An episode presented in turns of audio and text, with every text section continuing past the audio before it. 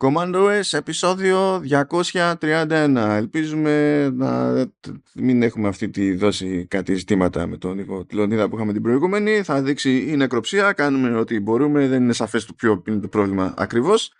Αλλά θα επιλέξω να ακολουθήσω τη συμβουλή ενός δελτίου τύπου που μου ήρθε για ένα ε, τίτλο που λέγεται «Αταξία» ατάξια τέλος πάντων, εφόσον έχουμε να πάμε με την αγγλόφωνη εκδοχή, ε, που είναι 4X strategy, είναι τώρα πολύπλοκα, είναι για, για hardcore του, του, των strategy, ας το θέσουμε έτσι. Και ξεκινάει λοιπόν το τέτοιο ότι το mail It's time to embrace your negative thoughts. Και λέω, ναι, συν μία μονάδα. OK, okay, αποδέχομαι, κανένα πρόβλημα. Κομπλέ Κομπλέ Με ακούς κανονικά. Ε. Να σου πω, δεν, δεν μπορώ και σε φερλί vibe, έτσι, δηλαδή, πα, πάει πολύ, Λεωνίδα, πάει πολύ το... Ε, κρατιόμουν ώρα για να το κάνω. Λεωνίδα βγαίνει σε άδεια, αλλά μην την πληρώνουμε όλοι. Έτσι, είναι, είναι μεταποδοχών, αλλά άλλοι πρέπει να την πληρώσουν. Ε. Ε, όχι, όχι, δεν βγαίνω σε άδεια, παράταμε. Ούτε εγώ βγαίνω σε άδεια, με κλαίνει ρέγγες. Ε, υποτίθεται ότι τραβιέμαι για να πάω στη Gamescom. Έτσι. Έχω κανονίσει, ξέρω εγώ, πάσα, ξενοδοχεία, αεροπορικά κτλ. Okay.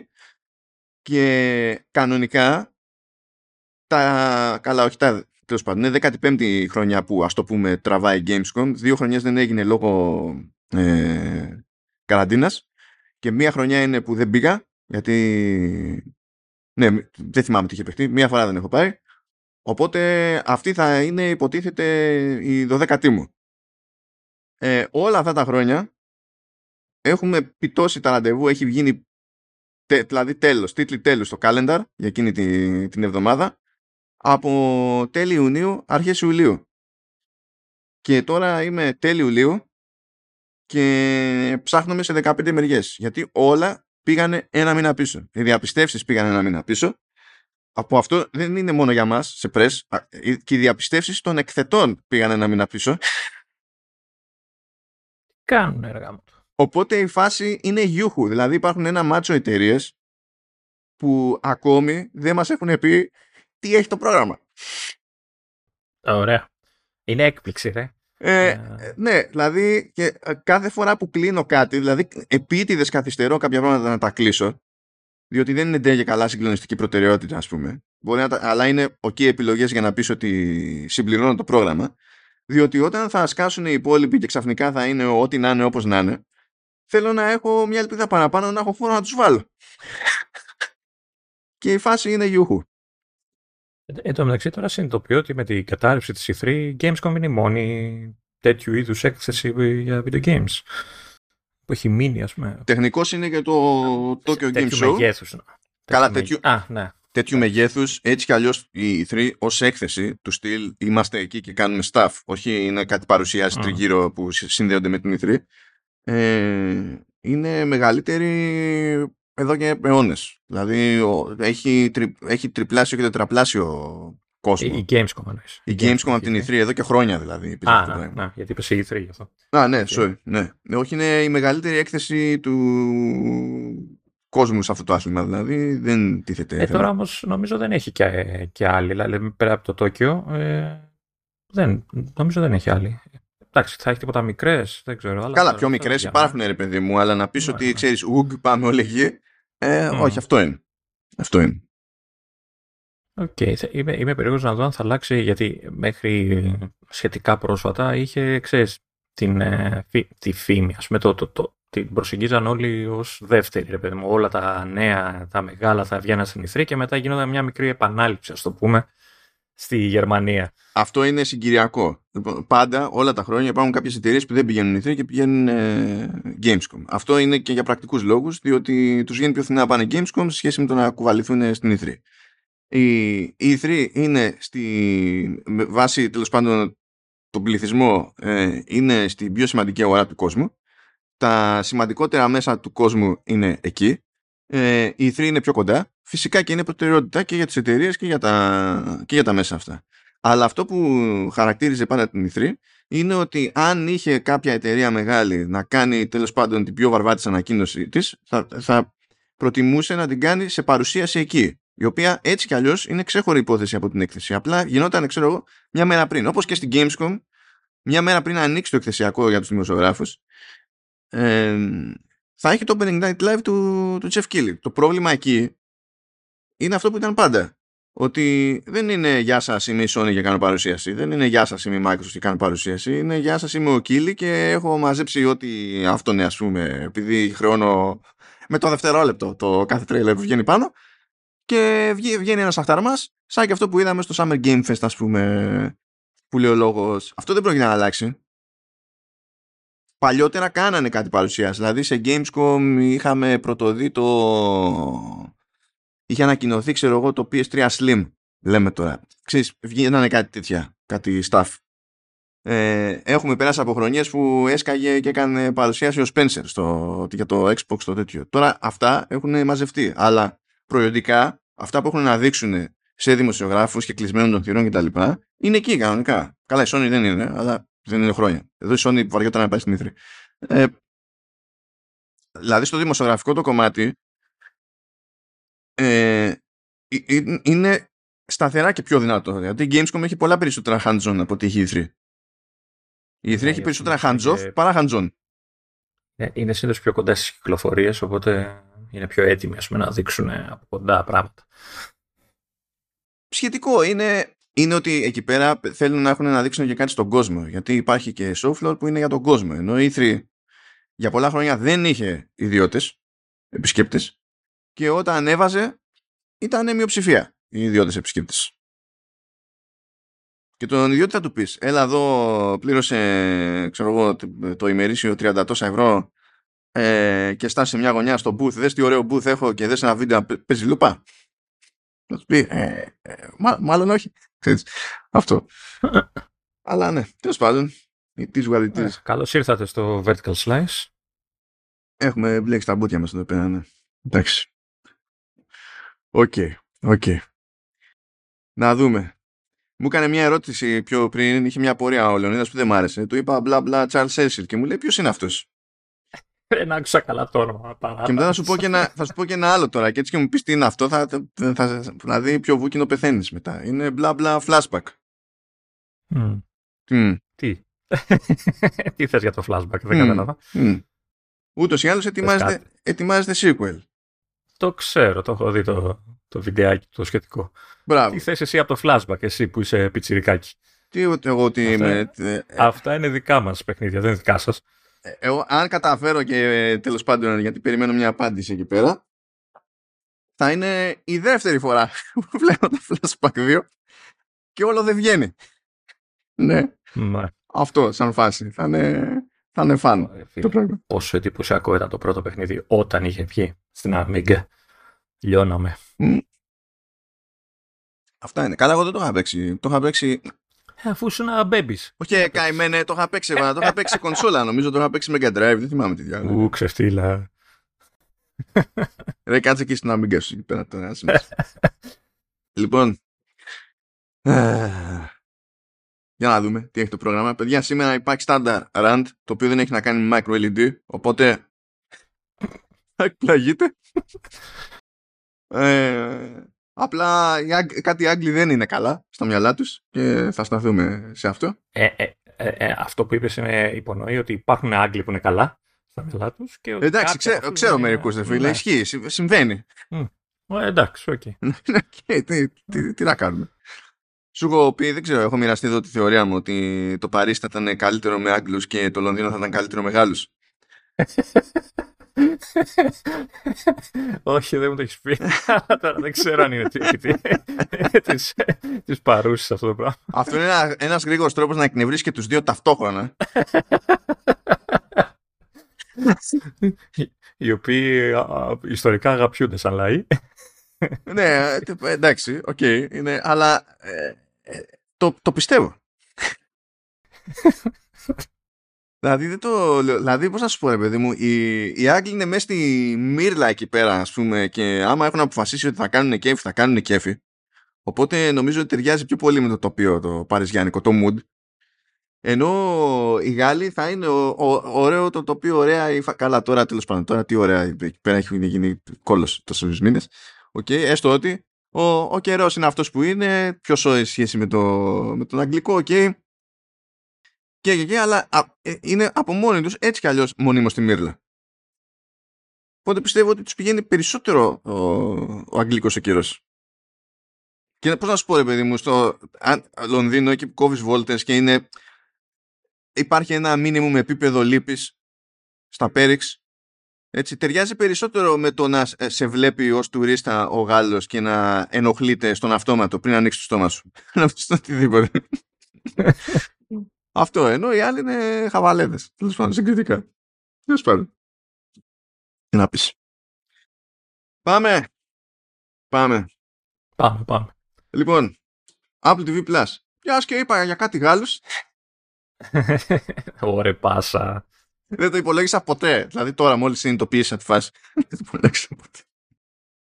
Λοιπόν, θα σκάσει λέει ε, family drama με 10 επεισόδια, ωραία. Θα λέγεται La Maison ε, και θα εστιάζει τέλος πάντων στα δράματα, τις κόντρες και τα λοιπά που θα παίζουν σε ένα ε, γαλλικό οικομόδας. Πώς σας φάνηκε αυτό;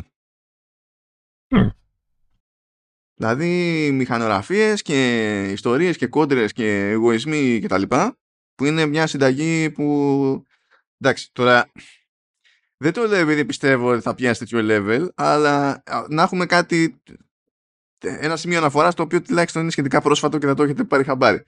Πώς λέμε, ξέρω εγώ, Succession, αλλά στον χώρο της μόδας. Και καλά. Και καλά. Κάπως έτσι. Ε, θα αναφέρετε σε συγκεκριμένο οικομόδα. Γιατί μιλάει για iconic και τα λοιπά. Όχι, το, κοίτα, το iconic είναι μπαλαντέρ, το έχουν παντού. Δεν είναι ανάγκη να σημαίνει κάτι. Απλά υποτίθεται ότι στο πλαίσιο της σειράς έχουμε να κάνουμε με, ένα, με μια σύγχρονη, σε ένα σύγχρονο οίκο μόδας που και καλά στο, στο, μέσα στον κόσμο αυτό το, το φανταστικό mm. είναι μούρη ρε παιδί μου. Ναι, ναι, OK. Okay. Είναι, είναι μούρη. Και μου αρέσει που υποτίθεται ότι τα βρίσκει σκούρα, ξέρω εγώ, ο οίκος αυτός μετά από ένα βίντεο που γίνεται viral. Και λέω εντάξει, αμτή. αμτή. Αυτό και υποτίθεται ότι πρέπει να εξυγχρονιστεί και τα λοιπά και ξεκινάνε ολόκληρη ιστορία. Και έχει να κάνει, είναι και, παίζει και οικογενειοκρατία εκεί πέρα στην, στην εταιρεία. Οπότε καταλαβαίνετε, γι' αυτό μου βγάλει ένα vibe succession. Τώρα, άμα είναι πιάνει το 50% της ποιότητας του Succession θα μείνω έκπληκτος ε, όχι επειδή θεωρώ ότι δεν υπάρχει καμία ελπίδα αλλά επειδή θεωρώ ότι το Succession είναι freak accident δηλαδή είναι δεν είναι λογικό να είναι τόσο καλό. Δηλαδή κάποιο λάθος έχει γίνει. Απλά λέμε. Πάλι λοιπόν αυτό είναι το, το ένα από Apple TV Plus. Ε, επίσης θα σκάσει ε, ντοκιμαντέρ, όχι σειρά. Ε, θα είναι ντοκιμαντέρ αλλά ταινία, ας το πούμε έτσι. Ε, στις 20 Οκτωβρίου το The Pigeon Tunnel. Και δεν είχα ακούσει κάτι γι' αυτό, δηλαδή δεν θυμάμαι να το έχουμε ξαναπιάσει το, το θέμα αυτό. Αλλά ε, λέει ότι ασχολείται με, τη, με, τη, με το βίο και την καριέρα του πρώην ε, Βρετανού τέλος πάντων μάλλον του Βρετανού πρώην κατασκόπου David Cornwell. Και λέω David Cornwell γιατί δεν μου θυμίζει τίποτα αυτό. Και μετά διαβάζω από κάτω στην κάτω γραμμή λέει better known as John Le Carré και λέω oh, την κάτσαμε την κάτσαμε ε, δεν ξέρω αν κάποιος χρειάζεται υπενθύμηση, αλλά με το όνομα Τζον Λε Καρέ έχει γράψει ένα μάτσο από κατασκοπικά μυθιστορήματα, ε, τα οποία είναι χαρακτηριστικά του είδους μάλιστα. Ε, είναι ο κατάσκοπος που γύρισε από το κρύο και τέτοια, ξέρω εγώ. Tinker Tailor Soldier Spy, που έχει γίνει, πρέπει να είναι πλέον και 10 χρόνια που έχει γίνει ταινία αυτό, δεν θυμάμαι. Ε, The Night Manager και The Constant Gardener, δηλαδή πολλά από αυτά έχουν γίνει ταινίες έτσι κι αλλιώς. Βασικά νομίζω ότι όλα αυτά που είπα έχουν γίνει ταινίες. Έτσι κι αλλιώς. Ε, και έχει κανονικά δηλαδή συνέντευξη εκεί με τον Cornwell που είναι η τελευταία του και μπλέκουν στην όλη διαδικασία και οι δυο του γη και υποτίθεται ότι η λογική είναι ότι συζητάνε και, το, και την πορεία του στο, στη μυθιστοριογραφία και την πορεία του στην κατασκοπία πώς συνδέεται το α με το β και τέτοια. Και και από την πλευρά του κατασκόπου και από την πλευρά τέλος πάντων του δημιουργού, του, του συγγραφέα και σε αυτή, στην προκειμένη περίπτωση και, του, και ενός σκηνοθέτη ξέρω εγώ, και του κινηματογραφιστή κτλ. Ε, ναι. Εμένα μου πατάει τα κουμπιά που πρέπει. Ήμουν σίγουρος, ναι, εντάξει, okay. Ναι, απλά είναι 20 Οκτωβρίου. Παιδιά, απλά να θυμίσω κάτι. Έτσι. Τι, γιατί υπάρχει μια τεχνική δυσκολία πολύ, σε πολύ πρακτικό επίπεδο φέτος στις 20 Οκτωβρίου. 20 Οκτωβρίου βγαίνει το Spider-Man 2 της Insomniac. 20 Οκτωβρίου βγαίνει το Super Mario Bros. Wonder. Όλα μαζί. Ε, υποψιάζομαι ότι θα είμαι απασχολημένος. Ναι. θα υπάρχει ένα προβληματάκι. Βλέποντας το, βλέποντας το ντοκιμαντέρ εννοείς. Ε, προφανώς, προφανώς. Προφανώς, θα τα βάλω στον πάγο θα υπάρχει ένα προβληματάκι εκεί πέρα. Και για να μην παίρνουμε και ανάσες, ε, καλά δεν θα μετρήσω ότι 24 Οκτωβρίου βγαίνει το, το collection με τα remasters του Metal Gear Solid γιατί τώρα εντάξει δεν υπάρχει περίπτωση να καθίσω αυτή, αυτή τη στιγμή να πω ότι τα παίζω όλα από την αρχή λες και δεν ξέρω ποια είναι τα παιχνίδια. Ε, και δεν μιλάμε και ότι σιγά είναι γνωστά και τα remasters ας πούμε. Αλλά 25 του μήνα ξέρω εγώ ίδιο μήνα βγαίνει Alone in the Dark γενικά θα, δεν, ο Οκτώβριος είναι βαρέα και ανθιγεινά και από πιο πριν. 17 του μήνα έχει Alan Wake 2, 12 του μήνα έχει Assassin's Creed Mirage. Δεν, κατά καλάκια μου εδώ. Δηλαδή, άμα, άμα σας πιάσει καμιά περίεργη μυρωδιά στο, στο φάληρο. Τον Οκτώβρη. ναι, στείλτε, στείλτε ανθρώπους. Όλο και κάτι θα βρουν. Από μένα. Κάτι θα έχει μείνει, ξέρω εγώ. Ένα ίχνος. ναι. Αυτά από ανακοινώσεις καινούριου υλικού για Apple TV Plus. Ε, λεπτομεριούλες τώρα πήρε το OK για να συνεχίσει, συνεχίσουν τα γυρίσματα για τη δεύτερη σεζόν της Τυχεράνης ε, το οποίο είναι τρίτη σεζόν. Τρίτη σεζόν, sorry. Ε, το οποίο ε, είναι από σπόντα με κάνεις και αμφιβάλλω πόση σεζόν έχω δει. Εντάξει, εντάξει ε, είναι τέλος πάντων λίγο περίεργη φάση εδώ λόγω της απεργίας των ε, σεναριογράφων και, το, και των ηθοποιών. Αλλά υπάρχουν διάφορες παραγωγές που παίρνουν εξαιρέσεις. διότι υπάρχουν έτσι κι αλλιώς τοπιοί που είναι ξέρω εγώ Βρετανοί ξέρω εγώ ή από τελείως άλλες χώρες κτλ που δεν είναι σε, στο αμερικανικό το σωματείο οπότε οι κινήσεις εκείνων των σωματείων δεν τους αγγίζει και τώρα αν υπά... δεν τους αγγίζουν και τώρα αν υπάρχουν ξέρω εγώ κατά τα άλλα στο κρού άλλοι που δεν αλλά είναι λίγα άτομα, μπορούν να αντικατασταθούν με άτομα που είναι από άλλες χώρες και τέλος πάντων είναι, λειτουργούν υπό άλλο καθεστώς κτλ. Ε, μία από τις παραγωγές που ε, για τέτοιους λόγους παίρνει το OK είναι η Τεχεράνη, τουλάχιστον για τα γυρίσματα της τρίτης σεζόν και μετά βλέπουμε. Και το οποίο, ναι, αν θυμάστε, Τεχεράνη έχει κάνει γυρίσματα στο κέντρο της Αθήνας και στην Καλυθέα. Όπως αντιλαμβάνεστε είναι λίγο δύσκολο τα σχετικά κρούζ να είναι να είναι Αμερικανοί, ξέρω, είναι αυτό. Just saying. Και ούτως ή άλλως και το cast δηλαδή δεν είναι φορά παρτίδα Αμερικανή δεξιά και αριστερά. Οπότε θα σου πει, ξέρω εγώ, τι. Κοίτα, θα μπορούσε να το γυρίσει τώρα που έχουμε 4800 βαθμούς. Μια χαρά βολεύει. Θα τέριαζε πιο πολλά. Κάνω, φτιάχνα μέρη μου. Δεν θα χρειαζόταν και το φίλτρο, το κίτρινο του στυλ. είμαστε, ναι, ναι, ναι. είμαστε ή Μεξικό ή Μέση Ανατολή, ξέρω εγώ. Αυτό. Όχι, θα ήταν όλα ψημένα ήδη. Ναι. Λοιπόν, επίσης είχα δύο φωνές εδώ πέρα. Friend of the show ε, Γιάννη Κανδυλάκη, αλλά και host του Oversteer, τον Δημήτρη Μπίζα, να μου σφυρίξουν γιατί η αλήθεια είναι ότι δεν μου πέρασε αλλιώς μπροστά από τα μάτια μου. Δηλαδή, επειδή προέκυψαν οι συγκεκριμένοι δύο και μου κάνανε knock knock, just so you know, έτσι και έτσι. Ε, ε, παίζει ότι ε, με τη κυκλοφορία του, του Stephen Carey Underrated στο Apple TV Plus ε, τρέχει και μια ενέργεια για δύο μήνες τσάμπα σε Apple TV Plus. Και υποτίθεται ότι κουμπώνετε τους δύο μήνες και ύστερα μετά το πέρας των δύο μηνών δεν είναι ότι σας πετάει, ε, θα κάνει αυτόματη ανανέωση Οπότε, αν δεν θέλετε μετά αυτούς, από αυτούς τους δύο μήνες, θα πρέπει να φροντίσετε να το κόψετε στα, στα settings.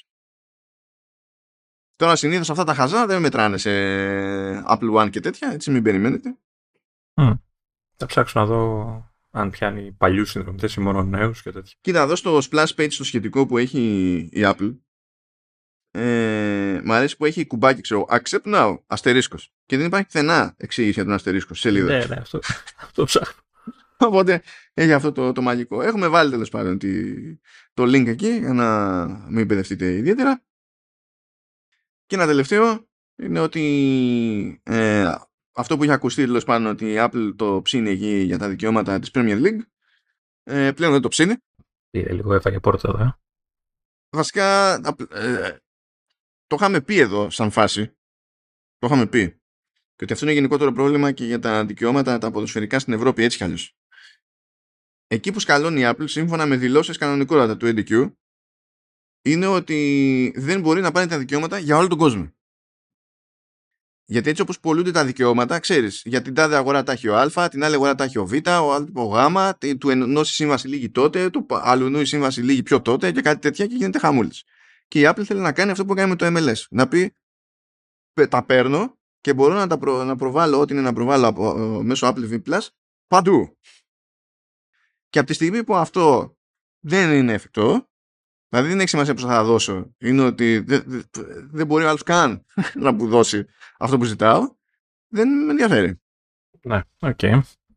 Γιατί λέει εμείς μπαίνουμε στη διαδικασία, στο οποίο έχει δίκιο στην περίπτωση του MLS τουλάχιστον, μπαίνουμε στη διαδικασία και μπλέκουμε λέει και με το engineering και με τις μεταδόσεις κτλ.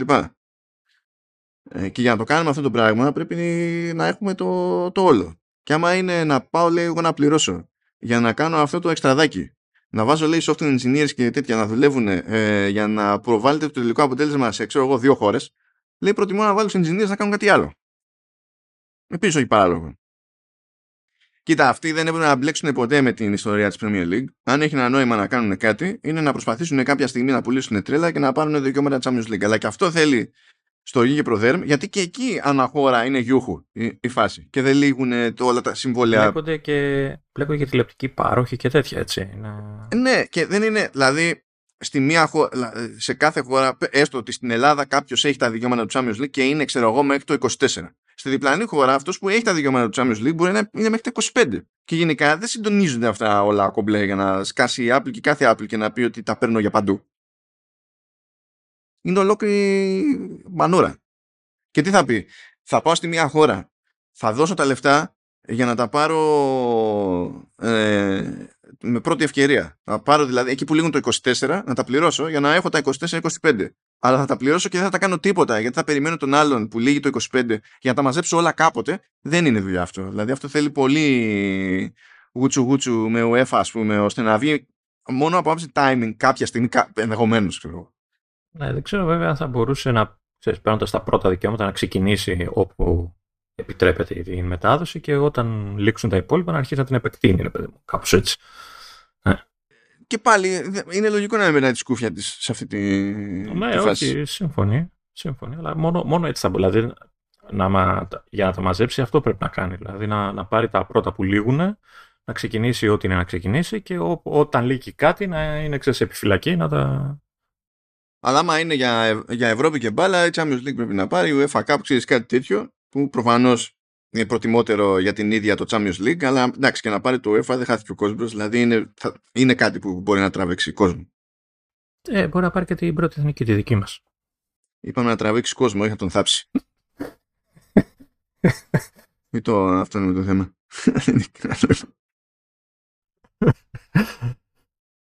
Uh, ναι. Και κάπως έτσι ξεμπερδεύουμε με Apple TV Plus. Και για να μην το κουράζουμε το θέμα, κάπως έτσι ξεμπερδεύουμε και με Apple Arcade. ναι, έχει το Stardew Valley, το οποίο είναι Plus κυκλοφορία, γνωστό μέγεθος, έτσι, δεν, δεν το έβαλα καν. Ναι, δεν θα καθίσουμε τώρα. Είναι, είναι αγαπητός τίτλος γενικά. Είναι συνδυασμός και καλά περίπου cozy game που λέμε. Μ' αρέσει που στα ελληνικά τον προσπαθούν να το μεταφράσουν αυτό, λένε ευχάριστο. Είναι ένα ευχάριστο παιχνίδι. Αλλά στα games αυτό θεωρείται υποείδος. Οπότε το να, το να λες στα ελληνικά ένα, ένα ευχάριστο παιχνίδι, ο άλλος δεν καταλαβαίνει ότι αναφέρεις σε είδος. είναι λίγο πρέο. Αλλά τέλος πάντων, it is what it is. Και γιατί ναι, μεν είναι εκεί φαρμίτσα, ιστορίες, διαλέγουμε που θα τη στήσουμε και τα λοιπά, αλλά παίζει και αρπιτζάκι από πίσω, έχει και, και story, παίζει μια τσαχπινιάχη, δεν είναι απλά φαρμάρουμε. Ε, αλλά είναι κυκλοφορία απλά, δεν θα καθίσουμε να το κάνουμε 9-9. Ευχαριστούμε, πάμε παρακάτω. Επίσης, αφού πάμε παρακάτω. Ελπίζουμε να κάνετε όλοι updates σε iOS 16, Ventura και ιστορίες, διότι ενώ δεν είχαν να προσθεθούν ιδιαίτερα πράγματα από άψη λειτουργιών και τέτοια, ε, κλειστήκαν τρύπες ασφαλείας και ήταν και πράγματα που ήταν active exploits. Δηλαδή είχε διαπιστωθεί ότι είχαν χρησιμοποιηθεί σε επιθέσεις έξω. Οπότε, παιδιά, κουμπώστε. Καλά, ε, αυτό που λες ότι θα έχει να προσθέσει λειτουργίες, νομίζω ότι από εδώ και στο εξής κάπως έτσι θα πηγαίνει το πράγμα που πλησιάζει και το 17, οπότε σιγά σιγά το 16 νομίζω παίρνει τα τελευταία του, ας το πούμε, Τώρα μεσαία update, γιατί το 0,6 ας πούμε είναι μεσαίο update, δεν είναι 6,1 ναι. ξέρω εγώ, κάπως έτσι. Ναι, ναι. Ε, και κουμπώστε και όσοι δεν το φοράτε το 16, γιατί βγάλει σχετικά update και για 15, 12 Monterey και Big Sur και από όλα τέλος πάντων έχει βγάλει, όπως συνηθίζει ακόμα. Οπότε, ναι, τα κουμπώνετε όλοι. Και ρολόγια και tablet, εντάξει, χαμός. Και, και μπέτες, έτσι, και μπέτες. Δηλαδή, περνάνε καλά και εκεί στο τμήμα των update. έτσι. Ναι, ε, μόνο καλά, αφού τρέχουν τώρα έτσι κι αλλιώς αυτό το, το καλοκαίρι έτσι πηγαίνει. Δεν είναι... Όχι, ναι, ρε παιδί μου, αλλά τη, τη, μία μέρα σου βγάζει τα official ξέρω, του, του τρέχοντος λειτουργικού και την άλλη ακούς ε, beta 4 για developers. Ε, Λες, ωραία, περνάνε γενικά. Είναι, είναι στημένη η εταιρεία εκεί πέρα ώστε πραγματικά οι software engineers να μην έχουν καμία ελπίδα για κάνα καλοκαίρι. Ναι. Καμία ελπίδα όμως. Τέλος πάντων, OK, okay, πάει και αυτό. Κουμπώστε τα εκεί να τελειώνουν. Πάμε λίγο, παιδιά, στο Bloomberg για τις φήμες που μοιράζει τη φημολογία εκεί τέλος πάντων. Αυτά που πετάει από τις πηγές του τέλος πάντων ο Gurman. Διότι έχουμε να γελάσουμε λίγο. Είναι, δηλαδή. Έχει καλές πηγές ο άνθρωπος. Αλλά δεν βάζει κόφτη. Δεν βάζει κόφτη. Και είναι η φάση κάτω με πλέον την τρίχα τριχιά. Θα ξεκινήσω με το λίγο πιο φυσιολογικό. Ακούγεται λέει ότι στα καινούρια Pro, τα iPhone, υπάρχει σκέψη να ανεβεί η τιμή. Άντε, ε, το, το αγαπημένο μου τώρα αναφέρεις έτσι. Ναι, τώρα εντάξει, φαντάζομαι ε, σε καμιά, με καμιά δεκαριά μέρες καθυστέρηση θα δούμε σε ελληνικά media και θα λέει ότι θα πάει από τα 1000 ευρώ στα 4.000. Και ε, θα βγει, πεταχθεί και κάποιος άλλος, θα πει είναι 4.000 για να βγει, βγαίνει πιο ακριβά από το Vision Pro και να σπρώξει τους χρήστες προς το Vision Pro. Θα ακούτε δηλαδή ικανούς σας έχω όλους. δηλαδή, δεν, δεν, δεν, την παλεύετε ορισμένοι καθόλου. Ε. Τώρα, εντάξει. Όχι, δηλαδή, εγώ, ναι. εγώ, να θυμίσω ότι κάθε φορά, ξανά το ξαναλέω γιατί το είπα και την προηγούμενη φορά, έτσι, κάθε φορά λίγο πριν κυκλοφορήσει το επόμενο μοντέλο iPhone, ακούμε αυτή την είδηση. ότι ακριβένει ή ότι θα είναι το πιο ακριβό iPhone που βγήκε ποτέ. Έτσι, όπως λέμε η καλύτερη κάμερα σε Mac, ναι. κάπως έτσι. Κάθε χρόνο, σχε, άντε, όχι, σχεδόν κάθε χρόνο, έτσι, δηλαδή τα τελευταία τρία με τέσσερα χρόνια σίγουρα τα ακούω. Έτσι, και έχει πλάκα ναι, γιατί ακούγονται κάτι τιμές όπως αυτές που ανέφερε ο, ο Μάνος, έτσι, δηλαδή, OK. Okay. Πόσος καιρός πάει, δηλαδή, που είχε βγει ένα φιντάνι, έλεγε ότι το επόμενο iPhone, whatever Pro, θα κάνει 2.700 και θα πεις, φίλε, είσαι με τα καλά σου. Είσαι με τα καλά σου. Νομίζω το είδα και σε site. Ναι, δηλαδή, δηλαδή ποιος λέει, ποιος λέει πάει, αυξάνω τη, το, την τιμή κατά δυόμιση φορές. Ποιος το λέει αυτό; Πότε έχει γίνει αυτό το πράγμα; Και δεν είναι ξέρω εγώ ούτε, ούτε τώρα στη Ρωσία με την κατρακύλα με το ρούβλι. Δεν έχει γίνει τέτοιο πράγμα από τη μια στιγμή στην άλλη. Ούτε, ναι, ούτε εκεί. δεν το πάτησε δεν το πάτησες στον τίτλο, τον πάτησες. Δεν έδωσες κλικ. Πάρτα τώρα. Εγώ όχι, εγώ δεν έκανα τίποτα. Δεν ξέρω μήπως η Βενεζουέλα το έχει πετύχει πουθενά με κανένα πληθωρισμό 1800 εκατομμύρια της εκατό, αλλά αυτό. Ξέρω εγώ, οκ. Εντάξει, δεν λέω ότι δεν μπορεί να ανέβει η τιμή, έτσι. Ό,τι να είναι, αλλά τώρα αυτές, αυτά τα ποσά που λένε. Ε, δε, αν, αν, είναι να το πάει πάνω, θα το πάει, ξέρω εγώ, ένα κατοστάρικο. Γιατί της αρέσουν και τέτοια ε, ναι, νούμεράκια. Σιγά μην το πάει 50. Συνήθως, ναι. Συνήθως ε. κάπω έτσι το κάνει. Αυτό. Δεν είναι ότι θα απονέσει, αλλά μιλάμε τώρα για τέτοιες μεταβόλε. Θύμησέ μου, έχει σκάσει η έκπτωση σε η λέξη για τα 14 που ξέρεις κάποια στιγμή γίνεται η επίσημη νέα τιμή τους; Όχι απλά έχει, δεν έχει, όχι απλά έχει σκάσει. Συνήθως το καλοκαίρι είναι το προσφορά και μετά είναι η νέα τιμή. Αλλά τελευταία, δεν θυμάμαι, νομίζω το είχαμε πίσω προ-προηγούμενο ή κάτι τέτοιο. Έγινε προσαρμογή παντού προς τα κάτω λόγω συναλλάγματος. Πέσανε και δεν στο λέει προσφορά, σου λέει η νέα τιμή είναι αυτή. Γεια. Και είναι πιο κάτω. Ήδη. Ναι. δεν ξέρω αν μετά θα έχει και, και round 2, γιατί αυτή η αλλαγή έγινε λόγω συναλλάγματος και πέσανε Mac, iPad, iPhone, πέσανε όλα κάτω. Ναι, γιατί όπως πάντα τα κατάφερα πάλι εξαιρετικά και παίζει να χρειαστεί να πάρω για άλλον. Ρε Λεωνίδα. Εγώ ποτέ όμως. Ρε Λεωνίδα, δηλαδή πραγματικά κάνεις, κα, κάνεις την εφορία να, ε, να φαίνεται λογικό, ε, λογικό μέγεθος ας πούμε. Δεν ξέρω, δεν ξέρω γιατί έχω, έχουμε θεματάκια εκείνο το ταλέπορο iPhone X το οποίο το θυμάμαι, είναι ναι, θυμάσαι που σου είχα πει ότι έχει πρόβλημα, έχει πεθάνει το Face ID, γενικά το σύστημα πάνω έχει ξεκολλήσει όλο το τηλέφωνο από πάνω. Ξέρω, ναι, θέλει να γίνει αερόστατο η μπαταρία, θυμάμαι. Ναι, ναι. ναι. Παραδόξως δουλεύει ακόμα, δηλαδή, έχει το κακοβέρικο, δεν γκρινιάζει. Αλλά τώρα τελευταία έχει τύχει να παίρνω τηλέφωνο τη σύζυγο και να μην να, ξέρεις, να ανοίγει η γραμμή, αλλά να μην ακούγεται τίποτα. Και λέω. Είναι γρήφο, είναι γρήφο. Κά, κά, κάτι μάλλον θέλει να μας πει. Οπότε. Δεν θα πάρω ποτέ. Ε, ναι, λοιπόν. Ε, η λογική λέει τέλος πάντων ότι. Καλά, το ζήτημα είναι πώς θα βγει το ζύγι. Έτσι. Δηλαδή, αν κάνει και άλλες τσαχπινιές στα Pro ώστε να υπάρχει μεγαλύτερη ακόμα διαφοροποίηση με τα μη Pro, θα το δούμε. Αντίστοιχα, υποτίθεται ότι κάποια πράγματα που ήταν πριν μόνο σε Pro θα αρχίσουν τσούκου τσούκου να πηγαίνουν λίγο προς τα κάτω. Άρα πρέπει να δούμε γενικά το ζύγι στο line-up, πώς θα καταλήξει το πράγμα. Και, και την ισοτιμία πρέπει να δούμε το, που θα είναι τότε. Έχει πολλά πράγματα να, Καλά, ναι, αυτό. αυτό πράγμα. Ναι, ούτως ή άλλως. Γι' αυτό βασικά είναι που στεκόμαστε εδώ πέρα συνήθως σε τιμές σε δολάρια, γιατί έτσι τα σκέφτεται στο κεφάλι της η Apple και τα ορίζει, και μετά είναι, σε δεύτερο στάδιο είναι το πόσο μας πονάει η ισοτιμία ή όχι. Γιατί να, που είπαμε, ε... ξεκίνησε κάπου, τώρα τον τελευταίο μήνα γίνανε προσαρμογές προς τα κάτω, χωρίς να έχει κάνει αλλαγή τιμής κατά βάση η ίδια η Apple, ας πούμε, στο, στο προϊόν. Έχουμε αυτά τα μπρος πίσω που παίζουν μετά συναλλάγματα. Εντάξει. Ε, ε, εννοείται, εννοείται. Εικάζω, φαντάζομαι ότι εδώ σε εμάς τουλάχιστον θα, και ίσως και όχι μόνο σε εμάς, ε, θα υπάρχουν σίγουρα έξυπνοι ε, έμποροι οι οποίοι θα εκμεταλλευτούν με τον καλύτερο δυνατό τρόπο την ε, αρχική έλλειψη αποθέματος που έχει συνήθως για τη χώρα μας ε, στα iPhone και αυτά και δηλαδή... θα το πουλάνε στις τιμές που φαντάζονταν κάποιοι δεν ξέρω, κάνουν κανένα κουλό. Παίζει αυτό το έχεις δει άλλες χρονιές. Όχι, όχι, δεν έχω πάρει χαμπάρι. Δεν το έχω δει. Γι' αυτό σου λέω φαντάζομαι ότι μπορεί να το κάνουν. Ρε, παιδί μου. Ξέρεις, άμα ε, πάλι δεν έχει απόθυμα για αυτά. Ξέρεις πώς κάνανε με τα PlayStation και τα Xbox κάποτε που τα κυνηγάγανε με τα φορτηγά. Mm. Κάπως έτσι. Φαντάζομαι ότι μπορεί να το κάνουν και αυτό, δεν ξέρεις ποτέ.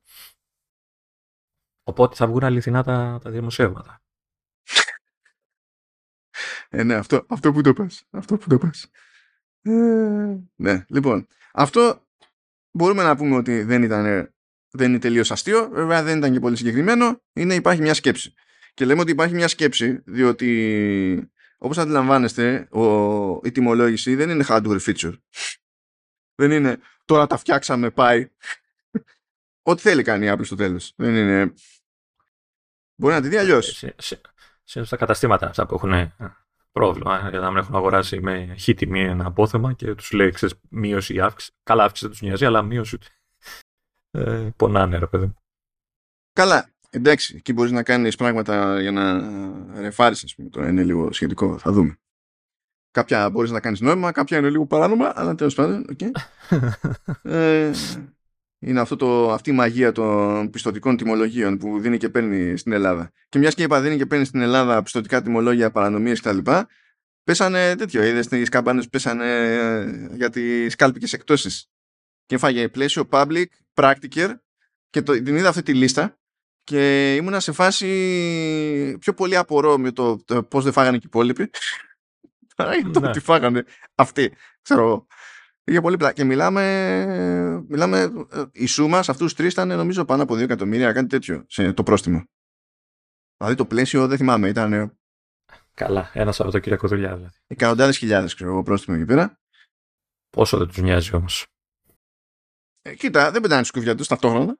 Όχι, ρε παιδί μου, αλλά δεν θα κλείσουν και αύριο. Έτσι, ε, καλά, δεν θα κλείσουν. Αυτά, εικάζω ότι είναι. Σε περίπτωση που αναρωτιέστε, είναι αυτό που έρχονται οι εκτόσει ε, και ενώ ξέρουμε ότι οι εκτόσεις ξεκινάνε τι, ξέρω εγώ, σε 15 μέρες. αντί το κατάστημα να αρχίζει να αλλάζει τιμές στα καρτελάκια και τα λοιπά τη, ξέρω εγώ, μια-δυο μέρες πριν ξεκινήσει και πτωτική περίοδος αλλάζει νωρίτερα και τελείως τυχαία οι τιμές πάνε προς τα πάνω για να ξαναγυρίσουν μετά στην αρχή. Και μια εβδομάδα μετά ξαναλάζουν καρτελάκια, δηλαδή απλά παιδεύονται οι πολιτές, ξέρω εγώ. Ε, και βάζουν τιμή έκπτωσης και άσχετα τώρα με το πόσο κάτω θα πάει η τιμή, βάζουν ότι και καλά η αρχική τιμή ήταν αυτή που μόλις είχαν ανεβάσει μια εβδομάδα νωρίτερα. Αυτό είναι κλασικό φαινόμενο. Αυτό ε, το έχω δει να γίνεται με τα μάτια μου. Δηλαδή δεν, δεν χρειάζεται να με πείσει κάποιος. Δηλαδή έχω πέσει σε περιπτώσεις που ήμουν μπροστά εκεί ήμουν μπροστά και ήμουν φάση καλά αφού δεν τι κάνετε ε, ε, αυτό. Είναι, είναι στατεράκι είναι στατεράκι αυτό. Γίνονται προσπάθειες να μαζευτεί αυτό το πράγμα. Καλά δεν, δεν νομίζω ότι θα βάλουν μυαλό έτσι δεν νομίζω. Απλά σε ορισμένες χώρες αυτό που βλέπω ή ακόμα και σε online καταστήματα και τέτοια σιγά σιγά μπαίνει, ξέρεις, τους χώνουν και λέει ότι πρέπει να αναφέρεις άσχετα με το τι τιμή έχει τώρα ούτε καν, άσχετα και με το αν είσαι σε περίοδο εκτόσεων. Πρέπει να αναφέρεις ποια ήταν η χαμηλότερη τιμή που είχε το προϊόν το τελευταίο, τις τελευταίες 30 μέρες. Και αυτό μπαίνει επίτηδες, ώστε αν θέλεις να το παίξεις σε αυτό το σύστημα, να πρέπει να κάνεις προσαρμογές πολύ νωρίτερα, το οποίο φυσικά θα σου επηρεάσει ενδεχομένως, φαντάζομαι, αρνητικά τη, την πώληση για μεγαλύτερο χρονικό διάστημα. Οπότε λες, συμφέρει, με παίρνει και δεν με παίρνει να την κάνω τσαχπινιά ως retailer. Αλλά ναι, είναι φάση πανηγυράκι. Και αυτό που με κοκάλωσε λίγο είναι φάση του practicer. Ναι, όντως, practicer. Και λέω, γιατί είμαι σίγουρος ότι θα υπάρχει μια περίπτωση, ας πούμε, τελείως κουφή, όπου κάποιος θα είχε κάνει παιχνίδι, ξέρω εγώ, με παξιμάδια. Γιατί έτσι. Βίδες και τέτοια νοήσει, όχι παξιμάδια που τρώμε. Όχι αυτά που τρώμε. Ναι, δηλαδή το να κάνει με καρέκλες γραφείο δεν θα μου κάνει εντύπωση. Αλλά φαντάζομαι ότι κάποιος θα είχε πει ότι δικά, στα παξιμάδια ποιος θα πάρει χαμπάρι. Ποιος νοιάζεται. Ξέρω εγώ. Ε, ναι. Αυτό. Ε, πακετάκι. Πακετάκι. Δεν τους χάλασε όλους. Μακάρι, δεν, δεν, έχω, δεν είμαι αισιόδοξος, αλλά μακάρι να, να πιάσει κάτι τέτοιο. Τέλος πάντων, εντάξει, τουλάχιστον δείχνει να ξύπνησε η πολιτεία. Για πάμε να δούμε τώρα κάτι άλλο. Εδώ είναι το γέλιο, παιδιά, με τον, ε, παιδιά με τον Γκέρμαν. Λέει, παιδιά, ε, εντάξει, μέσα στο έτος, λέει, θα, βρούνε, θα βγουν μηχανήματα με M3 και υπολογίζει ότι θα είναι MacBook Air, ε, ο καινούριο iMac που είναι παρατημένος στον M1 και το 13 το MacBook Pro με touch bar γιούχο. Μου κάνει εντύπωση που δεν αναφέρει το iPad.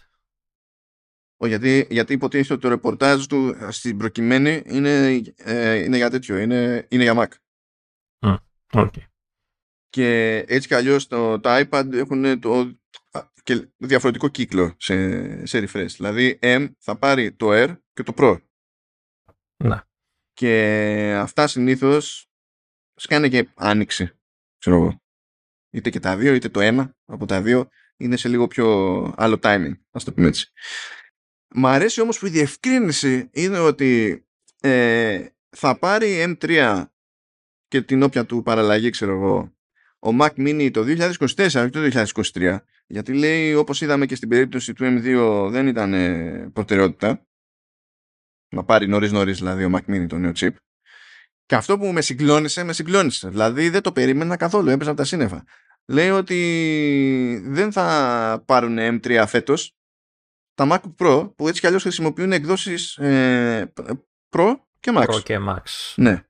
Μα ποτέ δεν βγαίνει με, με, μαζί με τη βανίλα η παραλλαγή Pro και Max. Ποτέ δεν, δεν είναι έτοιμα. Για κατασκευαστικούς λόγους δηλαδή και τεχνικούς λόγους. Ποτέ, πάντα υπάρχει απόσταση. Ποτέ, ποτέ. Και σύμφωνα με τον Γκέρμαν είναι φοβερή πληροφορία αυτή. Οπότε κρατάμε ότι λογικά το Air θα σκάσει πρώτο, έτσι, το που είναι και το πιο δημοφιλές. Μα είναι ο πιο δημοφιλής Mac που παίζει, εννοείται ότι πρώτα. Δηλαδή, ε, και το, το, ερώτημα, είναι αν θα είναι φέτος ή αρχές του άλλου χρόνου. Αυτό είναι το, ο προβληματισμός. Όχι, θεωρεί και ο ίδιος ότι τα ε, πρώτους Mac με M3 θα δούμε φέτος το φθινόπωρο. Θεωρεί και αυτός εκτός αν πάει τα κάτι τελείως στραβά. Ε, είναι αυτό που λέγαμε ότι θα υπάρξει λίγο awkward επειδή ψηλοβγήκανε κοντά το ένα με το άλλο. Αυτό Βασικά το 15 θα είναι λίγο awkward. Το 15 ναι. Το υπόλοιπο εντάξει δεν νομίζω ότι είναι περίεργο. Έχει, έχει ένα χρόνο ήδη στην αγορά, ξέρω εγώ. Δεν θα πει, καν, δεν θα πει κανένας γιατί. Ε, εγώ, εγώ σημειώνω τις ημερομηνίες που δεν θα πάρω πάλι Mac. Ναι, όχι, ε, κοίταξε να δεις. Μπορεί να, μπορεί να τα φέρει έτσι η τύχη και να έχεις την ευκαιρία να αγοράσεις Mac για κάποιον άλλον. Δεν ξέρω. Α, ναι, σωστά και αυτό. και αυτό παίζει, η αλήθεια είναι. ε, ε, ε, φίλε. Τι να κάνω, είμαι, είμαι, είμαι, είμαι οικογενειάρχης άνθρωπος. Βάζω τις ανάγκες της οικογένειας πάνω από τις δικές μου. Να, τώρα να σου πω τώρα για εκείνο το iPhone 10 εντάξει γιατί έχει, είναι φάση φαντάζομαι αν είχε φωνή θα έλεγε put me out of my misery δηλαδή εντάξει αυτό το καταλαβαίνω αλλά εσύ έχεις ένα σερί το οποίο δεν δικαιολογείται δηλαδή Δηλαδή δεν ξέρω αν είσαι εξοικειωμένος με, με τη γενικότερη έννοια που λέγεται parental control. ξέρω, απλά λέω. Η ιστορία είναι, ξέρεις. Ή ότι κάποια πράγματα γίνονται μόνο με γονική συνένεση. Άρα έχεις ένα σημείο, ένα, κάπου μπορείς να τραβήξεις μια γραμμή. δεν, δεν, δεν ξέρω. Πού να έχει νόημα να τα εξερευνήσει αυτά τα νόηματα, Λεωνίδα; Για καλό το λέω. Όταν θα, όταν θα επιστρέψω θα είναι θεαματική η επιστροφή. Φαντάζομαι δηλαδή, α, δεν ξέρω, αν παρακολουθεί ο γιος και αυτές είναι οι συμβουλές μου, πρέπει εξ αποστάσεως να με έχει μισήσει έτσι. Δηλαδή, και δεν, δεν θα τον αδικήσω καν.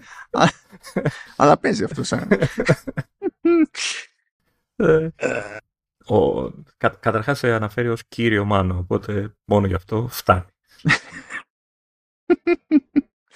Κοίτα, η, η, αλήθεια είναι ότι τώρα με, το, με αυτό το iPhone που είπα ότι θα μάλλον θα κινηθώ για τη σύζυγο που πεθαίνει το 10. Η, η, μου είπε βέβαια έτσι γιατί είναι και σωστή ας πούμε. Μου λέει ρε παιδί μου πάρε εσύ iPhone που θέλεις και δώσε μου το δικό σου που είναι ok ρε παιδί μου. Ε, γιατί δεν παίρνεις; Λέω ε, είναι καλοκαίρι. Άμα πάρω θα πρέπει να είναι Οκτώβρης. Μα γιατί. Ε... ε, ναι, ναι, έχουμε παραδώσει εδώ πέρα. Άντε της λέω να κάνω μια μόντα να μην πάρω Max, να πάρω το απλό Pro, μπας και μείνει κανένα φράγκο και να κινηθεί και το ρολόι κάποια στιγμή. Πες δεν είναι κινητή η εόρτη. Δεν είναι σαν το Πασχάλ. είναι στανταράκι το πράγμα. Ε, ναι. ναι. Anyway, να παρατήσουμε εκεί τον, τον Γκέρμαν και τις συγκλονιστικές αυτές αποκαλύψεις. Ε, πάμε λίγο σε Goldman Sachs. Είχαμε πει σε προηγούμενο επεισόδιο ότι ψάχνετε να σπάσει η Goldman Sachs τη συνεργασία με την Apple για Apple Card και τα σχετικά προϊόντα τέλος πάντων. Ε, τα χρηματοπιστωτικά ε, θέλει γενικά η Goldman Sachs να βγει από το, από το, από το B2C δηλαδή σε, από τα καταναλωτικά προϊόντα τραπεζικής. Ήθελε να μπει και μπήκε με την Apple και τώρα η φάση είναι never mind δεν αξίζει τον κόπο δεν αξίζει το φόρτο λέει που ε, έχουμε σε support και δεν βγαίνει και κανένα κέρδος προκοπής οπότε δηλαδή μπαίνουμε και μέσα ξέρω εγώ και ό,τι να είναι. Το είχαμε πει αυτό την προηγούμενη φορά τώρα υποτίθεται ότι βγήκε έτσι νέο μερτικό ρεπορτάζ με κάτι δηλώσεις από ανθρώπους που έχουν δουλέψει εκατέρωθεν και δίνουν μερικές πληροφορίες παραπάνω. Και έχει λίγο πλακίτσα αυτό. Λέει τέλος πάντων ότι δεν προβλέπεται. Δηλαδή κρατάει ακόμα αυτή η συμφωνία, έτσι, γιατί έχει συγκεκριμένη ημερομηνία λήξης. Υπολογίζουν ότι θα χρειαστούν περίπου 18 μήνες για να απεμπλακούν οι δύο. Είχαμε πει ένα σενάριο ότι θα πήγαινε να κάνει κονέ με την American Express σαν πιθανότητα που είχε ακουστεί. Αλλά αυτό ακόμα είναι δύσκολο γιατί έτσι όπως είναι στημένη η όλη φάση με Apple Card και τέτοια πρέπει μέχρι το 2026 οπωσδήποτε νομίζω να χρησιμοποιεί το δίκτυο της Mastercard και δεν. American Express είναι άλλο πράγμα τελείως. Δηλαδή είναι σαν να λες αντί για Mastercard πάω Visa. Το American Express είναι το δικό του πράγμα. Δικό του σύστημα πληρωμών, άλλο πακέτο. Οπότε έτσι κι αλλιώς είναι δύσκολο, δεν μπορεί να σπάσει αυτό σε χρόνο μηδέν. Ε, αλλά λοιπόν, είχε εδώ ένα ωραίο. Λέει, γιατί λέει ότι ε, άλλα τα μυαλά που έχει η τράπεζα για το πώς λειτουργούν τα πράγματα που προφανώς τους νοιάζει να βγάλουν κανένα φράγκο της προκοπής και τους νοιάζουν και θέματα compliance, να είναι OK δηλαδή με τις ρυθμιστικές αρχές και τα λοιπά και τα αντίστοιχα νομικά πλαίσια. Και αυτό σημαίνει ότι πολλές διαδικασίες είναι αργές. Και η Apple απλά δεν γουστάρει διαδικασίες να είναι αργές. Από, και λέμε για τις διαδικασίες που σχετίζονται με, το, με την εμπειρία του χρήστη στην τελική. Γιατί αυτό που θέλει να πουλήσει η Apple είναι η ευκολία χρήσης. Σε κάθε περίπτωση. Λέει λοιπόν, έχει εδώ ένα, ένα περιστατικό που αναφέρεται που λέει ότι όταν τεστάρανε ακόμη το Apple Card πριν βγει, ε, είχαν δώσει τέτοιο, είχε μπει στη διαδικασία να κάνει τεστ ο Tim ο Cook, ο Tim Apple, ο γνωστός. Και έκανε, ξέρω εγώ, από το τηλέφωνο αίτηση για, να, για έκδοση Apple Card. Και το σύστημα της Goldman Sachs το έξι άκυρο. Δεν έχει πρόσωπο ότι... Όχι, το πρόβλημα ήταν ακριβώς το ανάποδο. Ότι έχει πρόσωπο. Άκου τώρα τη λογική. Το σύστημα έριξε άκυρο διότι θεωρεί ότι ο Tim Cook είναι high profile figure που είναι εύκολος στόχος για impersonation. Οπότε για πάνω ενδεχόμενο ξεκινάει με άκυρο.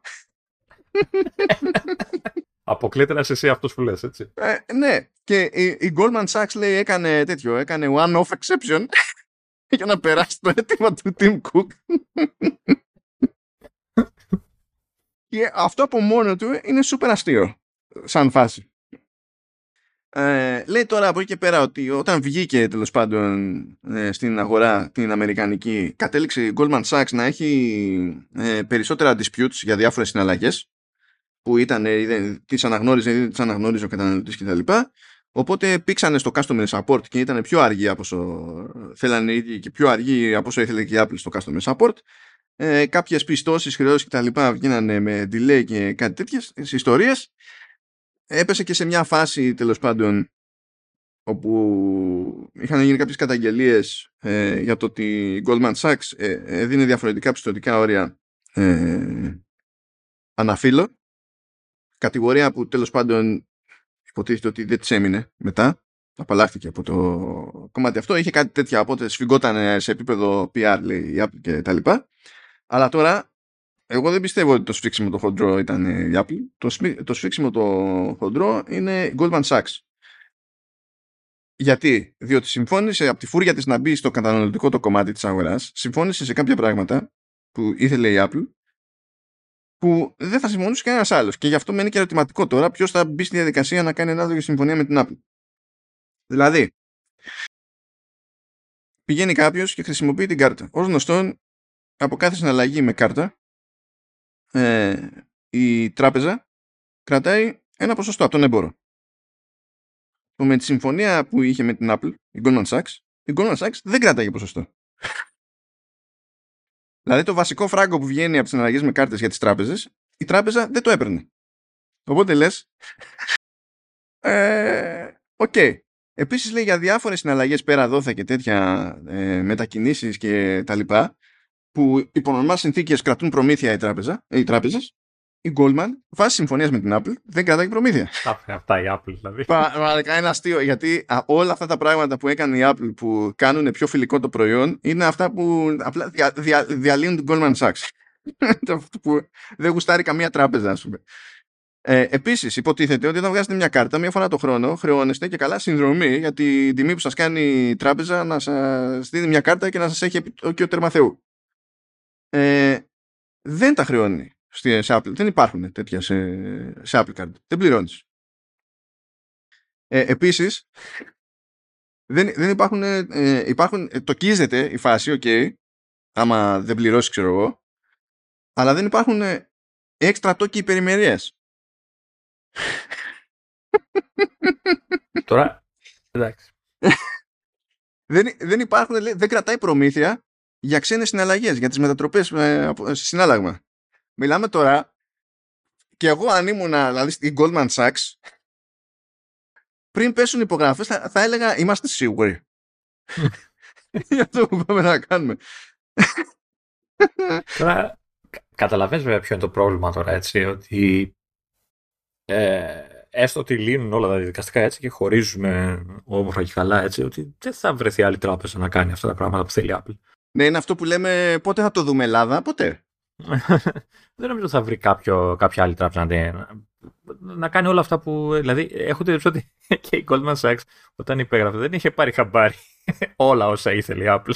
Λοιπόν, αυτό που λέει από εκεί που έβγαζε, λέει η Goldman Sachs, είναι καλά προφανώς. Άμα δεν πλήρωνε εγκαίρω και έμπαιζε τόκος, έτσι. Προφανώς έβγαζε από εκεί. Ε, έβγαζε, λέει, γιατί έχει κάποια, δεν ξέρω ακριβώς τι παίζει εκεί, αλλά από τα λεγόμενα daily cash που είναι επιστροφές από τις αγορές που κάνεις ε, από εκεί κάτι πληρώνει η Apple ως προμήθεια στην Goldman Sachs οπότε φανταζόταν υποθέτω ότι θα γινόταν ένα τζέρτζελο της προκοπής από εκεί και από τη δυνατότητα που σου δίνει που είναι τύπου τέτοιο pay later όπου ρε παιδί μου κάνεις ε, δόσεις ε, οπότε τέλος πάντων μπαίνει εκεί πέρα και προμήθεια και τοκισμός και τα λοιπά και δίνει η Apple στο, στην Goldman Sachs. Ε, αυτά δεν ρεφάρανε όλα τα υπόλοιπα. Yeah. Τι χαρά, τι χαρά. Τι χαρά. Και ε, ε, αυτό είναι ότι η Goldman Sachs μπήκε, ήθελε να κάνει τις θυσίες για να μπει στα καταναλωτικά προϊόντα τραπεζικής και τη έσκασε τόσο στη μάπα που η φάση δεν είναι θέλω να κόψω τη συνεργασία με την Apple και να, να κάνω με κάποιον άλλον. Είναι never mind, δεν ξαναμπλέκω με καταναλωτική τραπεζική. Πάντως, να σου πω κάτι. Έχω τη δίψη ότι δεν στεναχωριέσαι που την πάτησες μια τράπεζα. Δεν σε βλέπω έτσι λίγο. Είναι μια αποτυχία, ρε παιδί μου. Απλά γελάω με τη φάση. Δεν, είναι. Δεν λυπάσαι όμως έτσι. Δηλαδή, το, τους ανθρώπους εκεί, τους...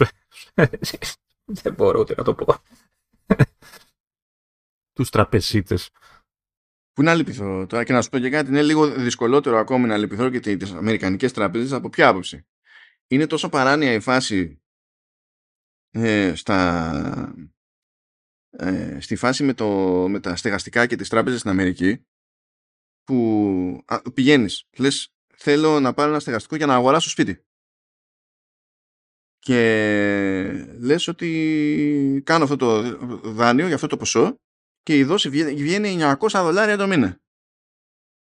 Τσεκάρει η τράπεζα, βλέπει τι δουλειά κάνει, ποιο είναι το εισόδημα κτλ. Και, και σου λέει ότι με το εισόδημά σου δεν δικαιολογείται. Δεν μπορείς να στηρίξεις 900, ευρώ, 900 δολάρια ε, δόση το μήνα. Και για να νοικιάσει ο άλλος το ίδιο, ε, το νίκη είναι 1500 δολάρια. Οπότε λέει θεωρεί αγορά ότι είναι ok να δίνω νίκη 1500 αλλά δεν έχω τη δυνατότητα να δίνω 900 για, για στεγαστικό. δηλαδή ακούς αυτά και λες «Ε, τι, τι να λυπηθώ στην όλη φάση. Τι να λυπηθώ. Τέλος πάντων. It is what it is. But yeah.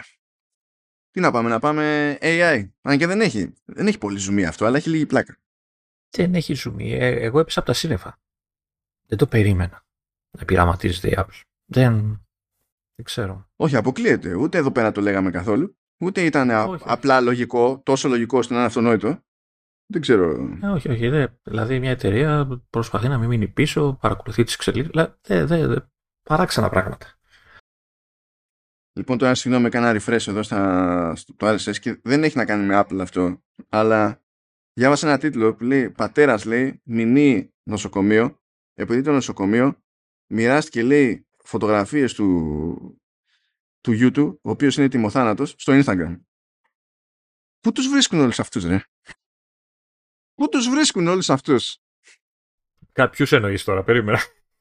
Το Πρώτα, πρώτα, απ' όλα, πρώτα απ' όλα γιατί, χρειά, γιατί χρειάζεται πρόμο στα social εν- ένα νοσοκομείο. Ναι. Να ξεκινήσουμε από αυτό. Το, το βασικό. Έχουμε τους καλύτερους όρους. Και, και σορούς. Μμμ, black. black humor. Πού τους. Πού του... Δεν κάνω. Τέλος πάντων. Οκ. Πάμε, πάμε αλλού, παιδιά, γιατί δεν είναι. δεν είναι. Έχω πει να μην κάνεις refresh στα feed σου εν ώρα ε, ηχογράφησης.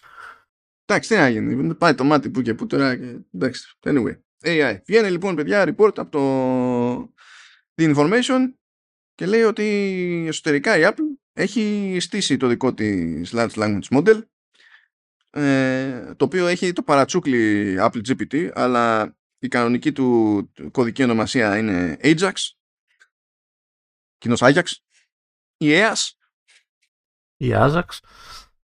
Α, τι μου θύμισες Είχε ένας φίλος μια, τέτοια, μια, μια γάτα που την έλεγε Ajax Ωραία. Αλλά και έβγαζε περισσότερο νόημα γιατί όταν, ήταν- όταν ήταν ε, μικρό ήταν πολύ περίεργο για ένα κουβά με Ajax και είχε πέσει μες στο κουβά με Ajax. Ωραία, ότι κουτουλούσες στα τζάμι γιατί είναι αόρατο. Ε, εντάξει, ή, ή μετά από την τζούρα που πήρε τη, τη μαζεμένη κουτουλούσε στα αόρατα επειδή ήταν τζάμι η γάτα. Αλλά κάτι τέτοιο. Ε, οκ. Ε, λέει λοιπόν ότι μπήκε στη διαδικασία και έστησε ένα τέτοιο μοντέλο. Λέει το τρέχει στο μέσο web, τρέχει, είναι, είναι στο cloud, χρησιμοποιεί το Google Cloud και το έχει να τρέχει από το 2022 και το χρησιμοποιεί πειραματικά. Δεν επιτρέπει, λέει, στους, στους εργαζόμενους να το χρησιμοποιήσουν σε δουλειά που ε, θα φτάσει να είναι customer facing. Δηλαδή σου λέει, θες να πειραματιστείς, πειραματίσου, αλλά αν φαντάζεσαι ότι θα το χρησιμοποιήσεις για να στήσεις κάτι το οποίο θα φτάσει στον καταναλωτή, ξέχασε του. Οπότε ακόμα και για να πειραματιστεί κάποιος, πρέπει να στήσει άδεια και να πάρει το OK και μετά να διασφαλίζει το όλη φάση ότι δεν χρησιμοποίησε το όποιο αποτέλεσμα του πειραματισμού του με τρόπο που δεν γουστάρει η, η Apple. Ε, αυτό κα, καμία εντύπωση, κανένα τίποτα περίεργο. Δηλαδή δεν υπάρχει λόγος μια εταιρεία τέτοιου μεγέθους να μην είναι τουλάχιστον με τη, στη φάση Ε, ας δούμε τι παίζει. Δηλαδή είναι, είναι προβλέπε τελείως. Άσε που είναι και από τις εταιρείες που μπορεί να λύσουν και το. Ξέρεις, τα όποια προβλήματα. Δηλαδή, να βρουν λύση για πολλά πράγματα. Έτσι. Το έχει υποδείξει και στο παρελθόν αυτό το πράγμα. Μπαίνει τελευταία, αλλά προσφέρει πάντα την καλύτερη. Θυμίζα, θυμίσαμε πολλάκι μέχρι σήμερα ότι και το λένε και οι ίδιοι πλέον, ειδικά φέτος που τους ρωτούσαν ε, πολύ στο WWDC, ότι παιδιά εμείς χρησιμοποιούμε τέλος πάντων machine learning και ιστορίες κτλ. Αλλά δεν σας λέμε, Α, εδώ έχουμε ένα καινούριο πράγμα το οποίο χρησιμοποιεί τέτοιο AI και κάνει παπάντζες. Απλά θα πάμε εκεί που έχει νόημα, πιστεύουμε εμείς στοχευμένα, θα το χρησιμοποιήσουμε και αντί να σας λέμε μπλα μπλα AI, σας λέμε ότι στην τάδε εφαρμογή πλέον μπορείτε να κάνετε αυτό. Είναι άλλη λογική που από άψη PR στο συγκεκριμένο το, το, το, το τρέχον τεχνολογικό τοπίο δεν συμφέρει αλλά μέχρι στιγμής εμένει σε αυτό η Apple. Τώρα, το περίεργο σε αυτό το ρεπορτάζ είναι που λέει ότι ε, ψάχνονται Φεντερίκη και Τζεν Αντρέα. Ο Τζεν Αντρέα είναι ο επικεφαλής στα του AI γενικά στην Apple. Και ο Φεντερίκη είναι ο Φεντερίκη. Δεν ξέρω, δηλαδή καλό είναι να μην το εξηγούμε. Δηλαδή, είναι ένας oh. κιθαρίστας τέλος πάντων. Ο, ο άλλος ήταν στην Google, δεν ήταν κάποια Ήταν στην Google, ναι. Ήταν στην Google. Και λέει λοιπόν ότι ψάχνονται και, και στις δύο μπάντες για να δούνε τι μπορούν να κάνουν που να έχει νόημα για να κυκλοφορήσουν κάτι μέσα στο επόμενο έτος. Αυτό είναι που εγώ δεν πιάνω, δεν κατανοώ. Ένα, όταν λες κάτι εννοείς βάσει AI, έτσι, να είναι κάτι τέτοιο. Ναι, αλλά τι πάει να πει, δηλαδή εμένα δεν να μου ακούγεται ε, λογική Apple αυτό. Του στυλ ε, σκέφτηκα ότι θέλω να πετύχω το τάδε πράγμα το οποίο μου φαίνεται ότι είναι τουμπάνο και ο καλύτερος τρόπος να το πετύχω αυτό είναι να χρησιμοποιήσω AI. Εδώ έτσι όπως το περιγράφει το The Information στο ρεπορτάζ του είναι σαν να είναι σε φάση η εταιρεία πρέπει κάτι να κάνουμε πιο ουγ με AI ε, δεν ξέρουμε τι ψαχνόμαστε ελπίζουμε όμως του χρόνου να βγάλουμε κάτι. Αυτό δεν το... δεν κατανοώ τι παίζει εκεί. Σαν φάση. Δεν το, δεν το πολύ πιάνω. Και δυσπιστώ ποικιλοτρόπως Δηλαδή πιστεύω ότι είναι πιο πιθανό να αλλάξει τον τρόπο με τον οποίο επικοινωνεί την όλη φάση. Αν και ούτε σε αυτό θα ήμουν φαν. Αλλά τουλάχιστον δεν θα σήμαινε ότι πηγαίνουμε γύχα στην τύχη στο, στο λειτουργικό κομμάτι της υπόθεσης.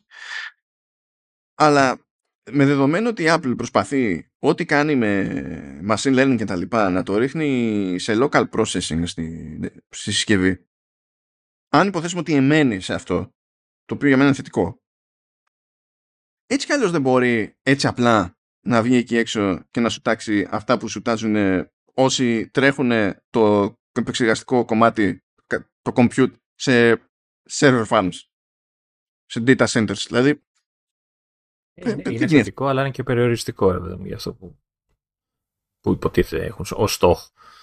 Οπότε, αν το ζήτημα είναι να μείνει στο local compute για αυτές τις εργασίες, οι πιθανότητες να βγει και να σου πει κάτι το οποίο είναι αδιανόητο από άποψη ε, compute δεν υπάρχουν. Να γυρίσεις και να σου πει το γυρνάω στο cloud θα λες ωραία και όλα αυτά που παίζουν περί απορρίτου τι παίζει εκεί; Ναι, είναι λίγο πουλό γιατί εδώ και κάμποσα χρόνια, δηλαδή σε κάθε παρουσίαση λειτουργικού, ε, όλο και προσθέτει λειτουργίες που γίνονται on device. Έτσι, δηλαδή θα είναι τελείως αντίθετο με αυτό που προσπαθεί να κάνει όλα αυτά τα χρόνια. Δεν ξέρω, δεν νομίζω ότι θα το κάνει. Έτσι. Θα μου κάνει φοβερή εντύπωση να πάει με αυτή τη λογική. Αλλά τέλος πάντων.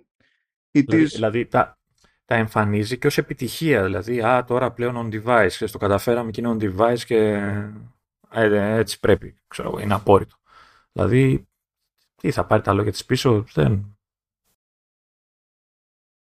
Ναι, δεν, δεν, δεν το καταλαβαίνω. Δηλαδή μου φαίνεται ή, ή κάτι πηγαίνει στραβά στην Apple σε αυτό το κομμάτι ή κάτι είναι στραβό στο ρεπορτάζ. Δηλαδή δεν, δεν, δεν μου βγαίνει όλη η φάση το ζύγι.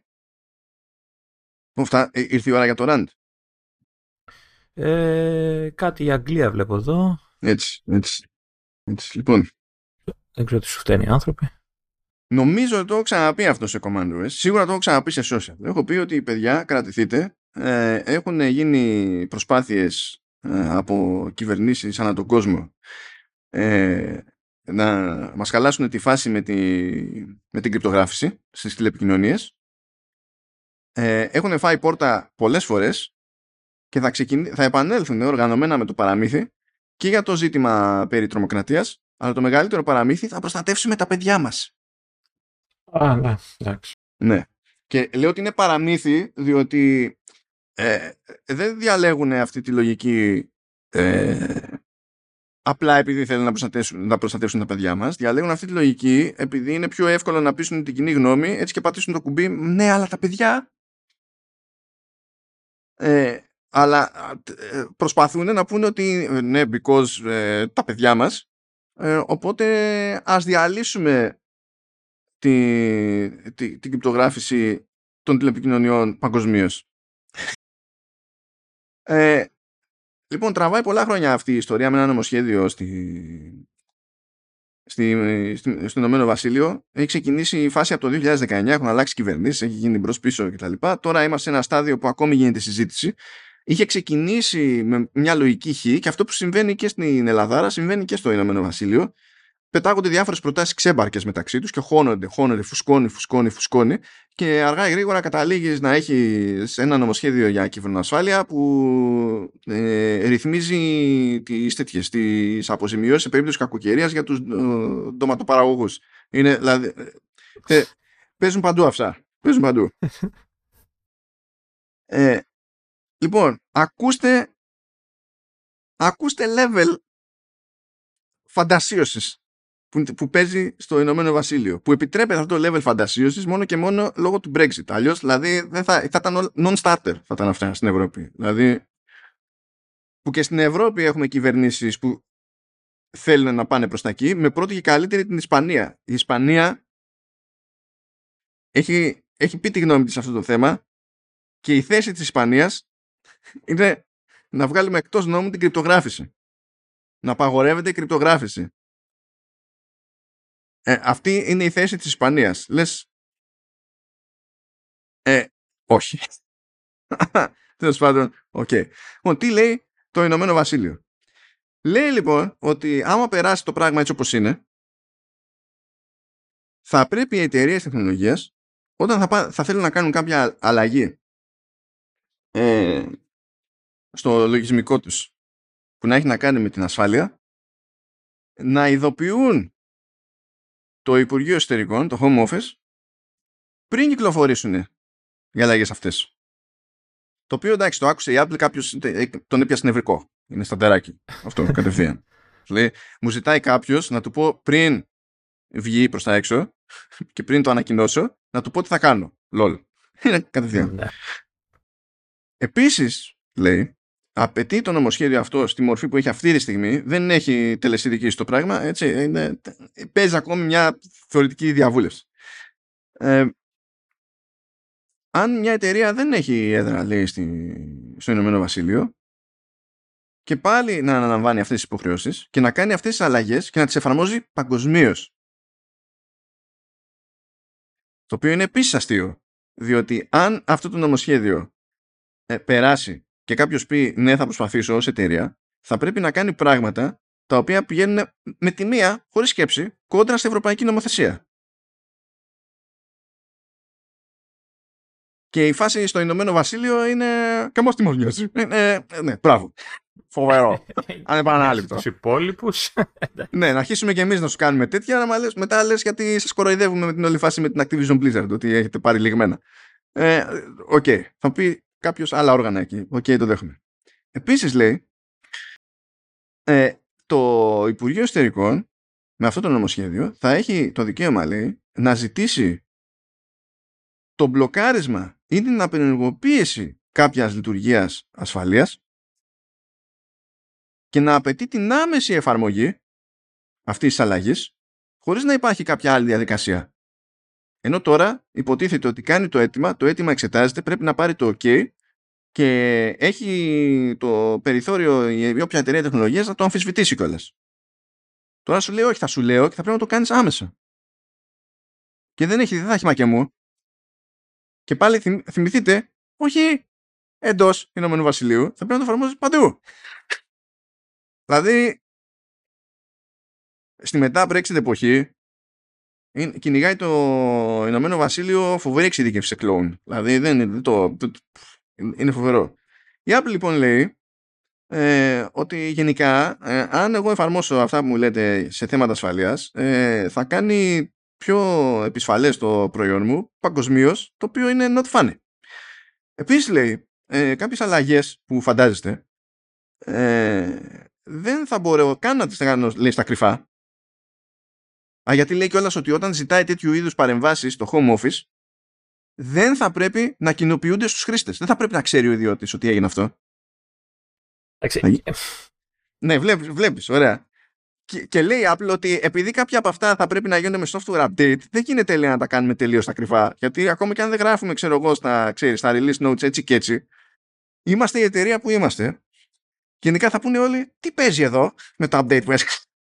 Και θα ψάχνονται όλοι να δουν τι έγινε. Και φυσικά λέει όλα αυτά που προτείνεται είναι σοβαρή λέει και άμεση απειλή ε, στη, στη, στη διασφάλιση τέλος πάντων στο, στην ασφάλεια των δεδομένων και τη διασφάλιση του προσωπικού απορρίτου κτλ. Και, και θα έχει επιπτώσεις εκτός Ηνωμένου Βασιλείου. Και εδώ έχουμε να κάνουμε μια φάση που είναι προφανές ότι οι πολιτικοί έχουν πει ότι εντάξει, μωρέ, εκεί οι εταιρείες τεχνολογίας όλο γκρινιάζουν, θα βάλουν εκεί τους νέρντιλε, θα βρουν μια λύση. Και εντάξει, παιδιά, δεν είναι. Δεν είναι. Και ε, το BBC ζήτησε και μια δήλωση, δήλωση από το Home Office σχετικά και λέει ότι αυτό το νομοσχέδιο λέγεται Investigatory Powers Act. Και λέει λοιπόν ότι ε, το νομοσχέδιο αυτό λέει σχεδιάστηκε to protect the public from criminals, child sex abusers and terrorists. Αυτό είναι το σχόλιο. Για όλα αυτά που περιγράψαμε, το σχόλιο του Home Office είναι εμείς το κάνουμε για, τους, για το έγκλημα και το τέτοιο κτλ. Να σου πω κάτι από τη στιγμή που έχουν τον όρο ότι ξέρεις ό,τι κάνουμε σου σουτ, μη δεν το πεις πουθενά, ε, νομίζω ακυρώνει όλη την πρόφαση το κάνουμε για να προστατέψουμε τα παιδιά και τέτοια. Δηλαδή, γιατί το κάνεις κρυφά; Για να κάνεις κάτι κρυφά, πρέπει να πει ότι κάτι δεν είναι legit, δεν είναι σωστό, δεν είναι ηθικό. Όχι απαραίτητα. Υπάρχουν πράγματα που είναι απόρριτα για δεκαετίες, διότι θεωρείται ότι υπάρχει λόγος και βγάζει νόημα κτλ. Υπάρχουν ναι, πράγματα. Το, το συζητάμε και αυτό. Δεν τα ξέρουμε βέβαια τα πράγματα, αλλά ξέρεις, όταν αποκαλύπτονται κάποια, μετά λες, γιατί, ξέρω εγώ, ναι. Αλλά, αλλά τέλος πάντων εδώ δεν είναι αυτό. Εδώ δηλαδή σου λέει θα, θα αλλάζω πράγματα που σε επηρεάζουν άμεσα, έτσι, χωρίς να σου το λέω. Τη στιγμή που δεν μου το λες, πάνε ότι έχεις κάτι να κρύψεις. Και από τη στιγμή που έχεις κάτι να κρύψεις, η πρόφαση περί ε, προστασίας παιδιών και ανθρώπων και δεν ξέρω τι, πάει περίπατο. Θέλουν το ελεύθερο να παρακολουθούν τις ιδιωτικές ηλεκτρονικές επικοινωνίες ναι, ναι, στο σήμα τους έχουν το θράσο στο ίδιο νομοσχέδιο να λένε ότι εξαιρούνται από παρακολούθηση ε, οι κρατικές τηλεπικοινωνίες. Στις ίδιες πλατφόρμες από τις οποίες ζητάνε να ανοίξουν τρύπες ώστε να είναι εφικτή η παρακολούθηση. Και έχουν αυτή την ονείροξη οι τύποι ότι θα ανοίξει μια πόρτα και θα ισχύει μόνο για τους άλλους και δεν θα μπορεί να την εκμεταλλευτεί κανένας για να παρακολουθήσει τις ηλεκτρονικές τηλεπικοινωνίες. Έχουν δώσει, οπότε έχεις στη φάση που η Apple λέει ε, είστε τρελοί, δεν, δηλαδή μην περιμένετε να ασχοληθώ με αυτό το πράγμα, προτιμώ θα την κάνω. Το WhatsApp λέει είμαστε κατά τελείως. Το WhatsApp της Meta που ρουφάει τα το WhatsApp της Meta λέει αυτό είναι too much. Έτσι. Και το Signal λέει παιδιά άμα το περάσετε αυτό έτσι όπως είναι πολύ απλά θα βγω από τη Βρετανική αγορά δεν πρόκειται να, να προσπαθήσω καν. Το, το ίδιο δεν είπε και η Apple. Κόβω FaceTime και hey, message και δεν συμμαζεύεται. Ε, δεν το είπε τώρα έτσι, αλλά το έβαλε σαν πιθανότητα γιατί σου λέει δεν γίνεται. Αυτά που μου λέτε δεν γίνεται να κάνω. Δηλαδή δεν είναι ο βρε τρόπο και τέτοια. Δηλαδή και άμα είναι δεν γίνεται, δεν θα κάνουμε κάτι πιέμε εδώ πέρα. Ε, και ε, είναι αστεί διότι σε κρατικό επίπεδο βάλανε εξαίρεση για την πάρη τους στο WhatsApp. Δηλαδή το WhatsApp λέει απλά δεν κάνω τίποτα και αυτοί φαντάζονται ότι το WhatsApp θα έχει άνοιγμα για όλους εκτός από, τη, από τα WhatsApp τα κρατικά. Γελάμε. Εντάξει. Προστατεύουμε τον ποπό μας, έτσι. Λέμε και μια παρόλα για παιδιά και για να πείσουμε την κοινή γνώμη, έτσι. Και γεια σας. Εξαιρούνται, λέει, τα κρατικά email, που το email, παιδιά, είναι από, τα, από τους πιο τρίπιους τρόπους επικοινωνίας στο σύμπαν. Δηλαδή, το πιο αστείο σε αυτή τη σκέψη είναι ότι αυτοί φαντάζονται ότι είναι safe επιλογή το mail ε, με τα τωρινά δεδομένα. Και εξαιρείται, λέει, και το Zoom, προφανέστατα επειδή απλά αυτοί χρησιμοποιούν το Zoom. Δηλαδή, τύποι είναι εκτός τόπου και χρόνου. Είναι εκτός τόπου και χρόνου. πόσο πιθανό είναι να περάσει κάτι τέτοιο; Και πόσο πιθανό είναι μετά να ανοίξει και όρεξη για παραέξω; Μα Γιατί... ψάχνονται, ψάχνονται και σε άλλες χώρες. Δεν είναι μυστικό αυτό το πράγμα. Και όλοι πατάνε κυρίως στην όλη φάση με, το, με την παιδική πορνογραφία. Το οποίο δεν, δεν το κάνουν επειδή τους νοιάζει τόσο η παιδική πορνογραφία. Το κάνουν επειδή θεωρούν ότι έτσι είναι πιο εύκολο άνθρωποι που δεν κατανοούν τη φάση να το υποστηρίξουν το νομοσχέδιο. Και είναι τραγικό. Όλη αυτή, αυτό το σπρώξιμο που παίζει είναι τραγικό. Και θα, άμα πεταχτεί κανένας, ναι, αλλά τα παιδιά μας, ναι, αλλά τα παιδιά μας. Λοιπόν, στη συγκεκριμένη περίπτωση του Ηνωμένου Βασιλείου, να πω ότι ειδικά ας πούμε το Λονδίνο είναι η χώρα στον κόσμο, τουλάχιστον δεν ξέρω, δεν ορκίζομαι για το κομμάτι της Κίνας, αλλά έστω εκτός Κίνας, είναι ε, από τον υπόλοιπο κόσμο η μόνη χώρα που έχει τόσο πυκνό αστικό σύστημα παρακολούθησης. Έτσι κι αλλιώς, και μόνο, απλά υπάρχεις στο Λονδίνο και έχεις κάνει λάθος να βγεις από το σπίτι σου, κάτι σε βλέπει. Και αυτό θέλει να μας πει, που δεν το έχουν υιοθετήσει, δεν είναι η στάνταρ πρακτική σε όλες τις άλλες μεγάλες πόλεις ε, εντός και εκτός Ευρώπης, δεν είναι στάνταρ πρακτική, αλλά αυτό δεν τους έχει βοηθήσει αρκετά σε θέματα ε, ε, παιδικής πορνογραφίας, σεξουαλικής παρενόχλησης, ε, τρομοκρατίας. Δεν τους έχει βοηθήσει αρκετά και θα τους βοηθήσει αυτό. Και οι άλλοι που δεν έχουν καν αυτά τα συστήματα που χρησιμοποιεί του τα έχει πάει τέρμα Θεού η, η Βρετανία ε, δεν φαίνεται να έχουν συγκλονιστική διαφορά τα βάσανα που τραβάνε. Είναι, είναι στο γάμο του Καραγκιόζη είναι, είναι η λογική, δηλαδή είναι αυτή η φαντασίωση του στυλ. Μα φυσικά, ο, άμα θέλουμε να, ε, να εξαλειφθεί ο φόνος από την κοινωνία, θα βάλουμε ένα νόμο που θα λέει απαγορεύεται η δολοφονία. Ναι, μπράβο. Μπορούμε να συμφωνήσουμε ότι καλό είναι να υπάρχει αυτός ο νόμος, αλλά η, η πίστη ότι άμα τον απαγορεύσουμε δεν θα γίνεται, είναι, είναι μαγικό. Είναι δεν κάνεις δηλαδή, ούτε για βουλευτής, ούτε για τίποτα δεν κάνεις. Πάντως έχω, έχω μια περιέργεια, έχω μια έτσι, περιέργεια αν περάσει ο νόμος, έτσι, ε, τι θα γίνει, δηλαδή πώς θα αντιδράσουν οι εταιρείες, δηλαδή όντως θα βγει η Apple, ξέρω, θα κόψει FaceTime και iMessage και δεν ξέρω τι άλλο, θα κόψει ή άλλες εταιρείες και τα λοιπά, θα βγουν τελείως από την αγγλική αγορά, η οποία είναι μεγάλη αγορά, έτσι, ειδικά στην Ευρώπη. Ε, και αν κάνοντας τέτοιες κινήσεις μπορούν, μπορεί μια εταιρεία, γιατί μιλάμε για μια εταιρεία, έτσι, να κοντράρει, να έρθει να βάλει stop σε μια κυβέρνηση, έτσι, σε ένα κράτος. Αυτό είναι άλλο level τραγικότητας, έτσι, να περιμένεις να σε σώσει από κανίβαλους μια πολυεθνική η οποία είναι στημένη έτσι, ώστε να σε σκίζει με κάθε ευκαιρία. ναι. Αν αυτό δεν είναι κατάδια, δεν ξέρω, παιδιά. Αλλά, αλλά σου λέω, θέλω, θέλω πραγματικά να δω αν έχει όντως τόσο δύναμη η Apple και κάθε Apple, έτσι, και κάθε εταιρεία, Meta και δεν ξέρω αυτό, να έχουν πλέον αποκτήσει τέτοια δύναμη που να μπορούν να σταματήσουν νόμους ενός κράτους. Έτσι, οι οποίοι θα ψηφιστούν υποτίθεται και θα είναι εγκεκριμένοι από το λαό. Και... Κα, δεν είναι το σταματάς, είναι ότι πηγαίνει, δεν, δεν ασχολείσαι με την αγορά, ξέρω. Κόβεις την υπηρεσία ναι, γιατί λες που να μπλέκω. Αυτό, εντάξει. Αυτό το δικαίωμα το είχε πάντα, δεν το αποκτάς τώρα. Ναι, ρε παιδί, αλλά όταν σου λέει ο άλλος θα σου κόψει το FaceTime και το iMessage, τα οποία δεν είναι. Μπορεί να μας ακούγεται αστεία, αλλά είναι βασικές μέθοδοι επικοινωνίας. Και η Meta μπορεί να σου κόψει το Facebook, ξέρω κάτι, ξέρω οτιδήποτε. Ε, θα ασκείς μια πίεση η οποία είναι αρκετά έντονη και αυτό μου προκαλεί με, μου προκαλεί την περίεργα να δω πού θα καταλήξει όλο το θέμα. Γιατί εδώ που τα λέμε είναι και λίγο φόβος. Υπάρχει λίγος φόβος στο πόση δύναμη έχουν πλέον αποκτήσει τέτοιου Βέβαια, ούτε αυτό είναι normal. Ούτε αυτό είναι ναι, ναι, αυτό. Yeah, είναι εντάξει, ναι, αυτό το, το, το, κομμάτι είναι πραγματικά τραγέλαφος. Δεν σωζόμαστε. Η αλήθεια είναι ότι εμείς δεν σωζόμαστε, έτσι. Εκτός εταιρεών και κυβερνήσεων, εμείς δεν σωζόμαστε ό,τι και να αποφασίσει, όποιος και να αποφασίσει. Εμείς είμαστε οι, οι χαμένοι σίγουρα και έχεις και τα Java. Α πούμε, έχει υποτίθεται ότι η Meta έβγαλε το Threads. Που τέλος πάντων τεχνικός είναι Instagram ως brand. Έβγαλε το Threads. Στην Ευρωπαϊκή Ένωση δεν λειτουργεί το, το Threads. Είναι, είναι μπλοκαρισμένο. Γιατί, διότι λες και σήμερα συνειδητοποίησε η Meta ότι υπάρχει το GDPR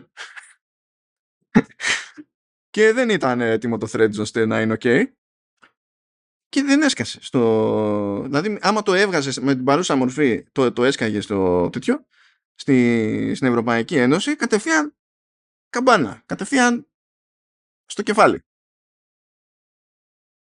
Διότι λέει η Ευρωπαϊκή ε, Επιτροπή, ναι, λέει κοίταξε να δεις, καταλαβαίνω ότι είναι προϊόν Instagram, αλλά αυτό δεν σημαίνει ότι εσύ θα βγάλεις μια νέα εφαρμογή και θα πεις ότι επειδή μου έδωσε ok ο χρήστης όταν έκανε sign up στο Instagram θεωρώ ότι μου δίνει ok και για όλα τα άλλα στο threads. Λέει ε, όχι, δεν, όχι. Δεν ξέρω τι θα γίνει. Θα πρέπει να ζητάς ξέχωρα ε, τη συνένεση του, του χρήστη για επεξεργασία προσωπικών δεδομένων κτλ. Δεν, δεν υπάρχει χιούμορ. Και, και έχεις τους, τους χαμένους και να τα θυμούνται αυτά για κάτι οι Βρετανοί, το θεωρούσαν πάρα πολύ αστείο. Χω, και στην τελική γιατί η Ευρωπαϊκή Ένωση δεν μπλοκάρει όλο το ίντερνετ. Χω, και εμείς έχουμε threads. Κάθιστε στον άξονα, στον άξονα τώρα. Έτσι όπως είναι. Κάθιστε πώς είστε. Διότι ναι, ναι, και εγώ θα προτιμούσα minimum έτσι να πάρω μια τζούρα από το Threads. Να δω αν με νοιάζει, αν με ενδιαφέρει. Ε, και θα ήθελα τέλος πάντων τέτοιου είδους προϊόντα να έχουν προφανέστατα το περιθώριο. Και η Meta θέλει προφανέστατα να πιάσει και την ευρωπαϊκή αγορά κτλ. OK, okay, ναι. Δεν μπορεί η, η ατάκα να είναι ε, εντάξει και τι σημασία έχει ο νόμος. Σιγά. Δεν είναι... Αυτό. Έτσι, αυτά είναι τα, τα ωραία. Αδιανόητα, αδιανόητα stuff. Τρελαίνομαι, τρελαίνομαι αυτά. Απίστευτα τρελαίνομαι. Δεν μπορώ. Αυτή η πεποίθηση, αυτή η πεποίθηση ότι όλα τα χρωστάμε. Όλα. Ό,τι data έχουμε, τα χρωστάμε. Σε κάποιον.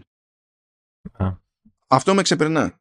Δηλαδή είμαστε σε μια φάση που χρειάζονται ένταλμα για να μπουν στο σπίτι, αλλά αυτοί θέλουν να μην χρειάζονται τίποτα για να μπουν στις τηλεπικοινωνίες που τρέχουν παντού και όταν είμαστε μέσα στο σπίτι. Και, και εδώ θα πεταχτεί και ο έξω σε πει: «Ε, Με νοιάζει εμένα, δεν έχω τίποτα να κρύψω. Ξέρεις. Καλά, εντάξει, παιδιά, εσεί είστε πιο γραφικοί και από το πήλιο. Είστε πιο γραφικοί από το πήλιο. Γιατί, γιατί μπορεί να μην έχετε τίποτα να κρύψετε, ξέρω Μπορεί να μην σας ενδιαφέρει τίποτα. Μπορεί να ισχύει αυτό που λέτε για την πάρτη σας. Αλλά ο, τη στιγμή που σκέφτεστε ότι αυτό είναι επιχείρημα για όλους τους άλλους και ότι κανένας άλλος δεν χρειάζεται μια προστασία παραπάνω ή για να χρειάζεται προστασία παραπάνω, πρέπει να είναι εγκληματίας, δεν, δεν επικοινωνείτε με την πραγματικότητα. Και κάποια στιγμή που να τη χρειαστείτε και εσείς την προστασία, έτσι. Δεν, δεν είστε κάπου αποκλεισμένοι. Μπορεί να είναι δημοσιογράφος, μπορεί να είναι τέτοιο, μπορεί να είναι κάποιο, να είναι προσωπικότητα προσωπικότητα με εκτόπισμα και να είναι υποκαθεστώς ασύλου. Σαν αυτούς που πρωταγωνιστούν στα first dates. Παναγία μου. Άλλο άσυλο, άλλο άσυλο είναι.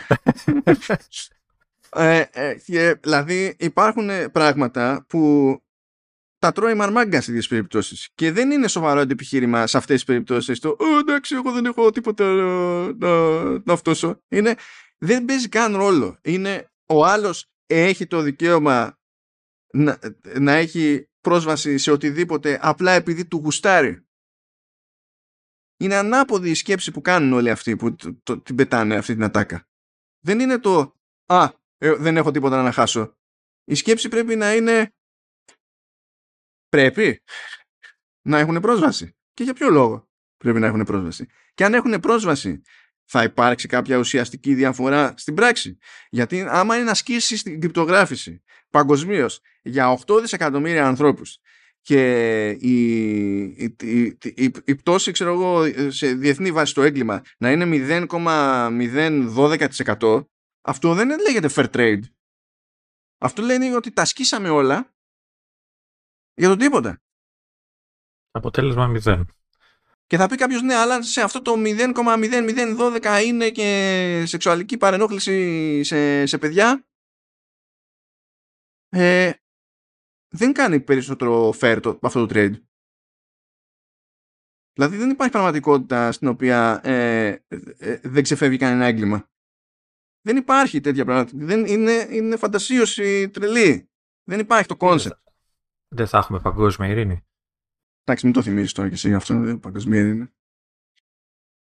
γιατί είχα κάτι ζητήματα τώρα τελευταία με την ατάκα. Ήταν, ναι. ναι. Okay. Λοιπόν, πάμε, πάμε να φύγουμε από το, τι να πω, καλό Brexit, παιδιά, έτσι όπως τρώσατε, ας καθίστε, δεν, δεν ξέρω, δεν καταλαβαίνω τι να φουμάρετε εκεί. Και πάμε σιγά σιγά να κατηφορήσουμε. Να πούμε ότι αρχίζει το πάρε δώσε των developers με το Vision Pro. Γιατί είπε η Apple ότι ναι, προφανώς πρέπει να κάνετε κάπως testing.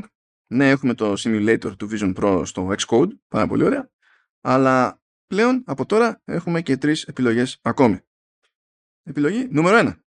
Κάνετε ό,τι κάνετε, φροντίζετε να λειτουργεί κατά βάση όπως πρέπει, ξέρω εγώ, όπως είναι λογικό στο simulator και μας στέλνετε την εφαρμογή και την τεστάρουμε εμείς σε κανονικό hardware και σας στέλνουμε feedback.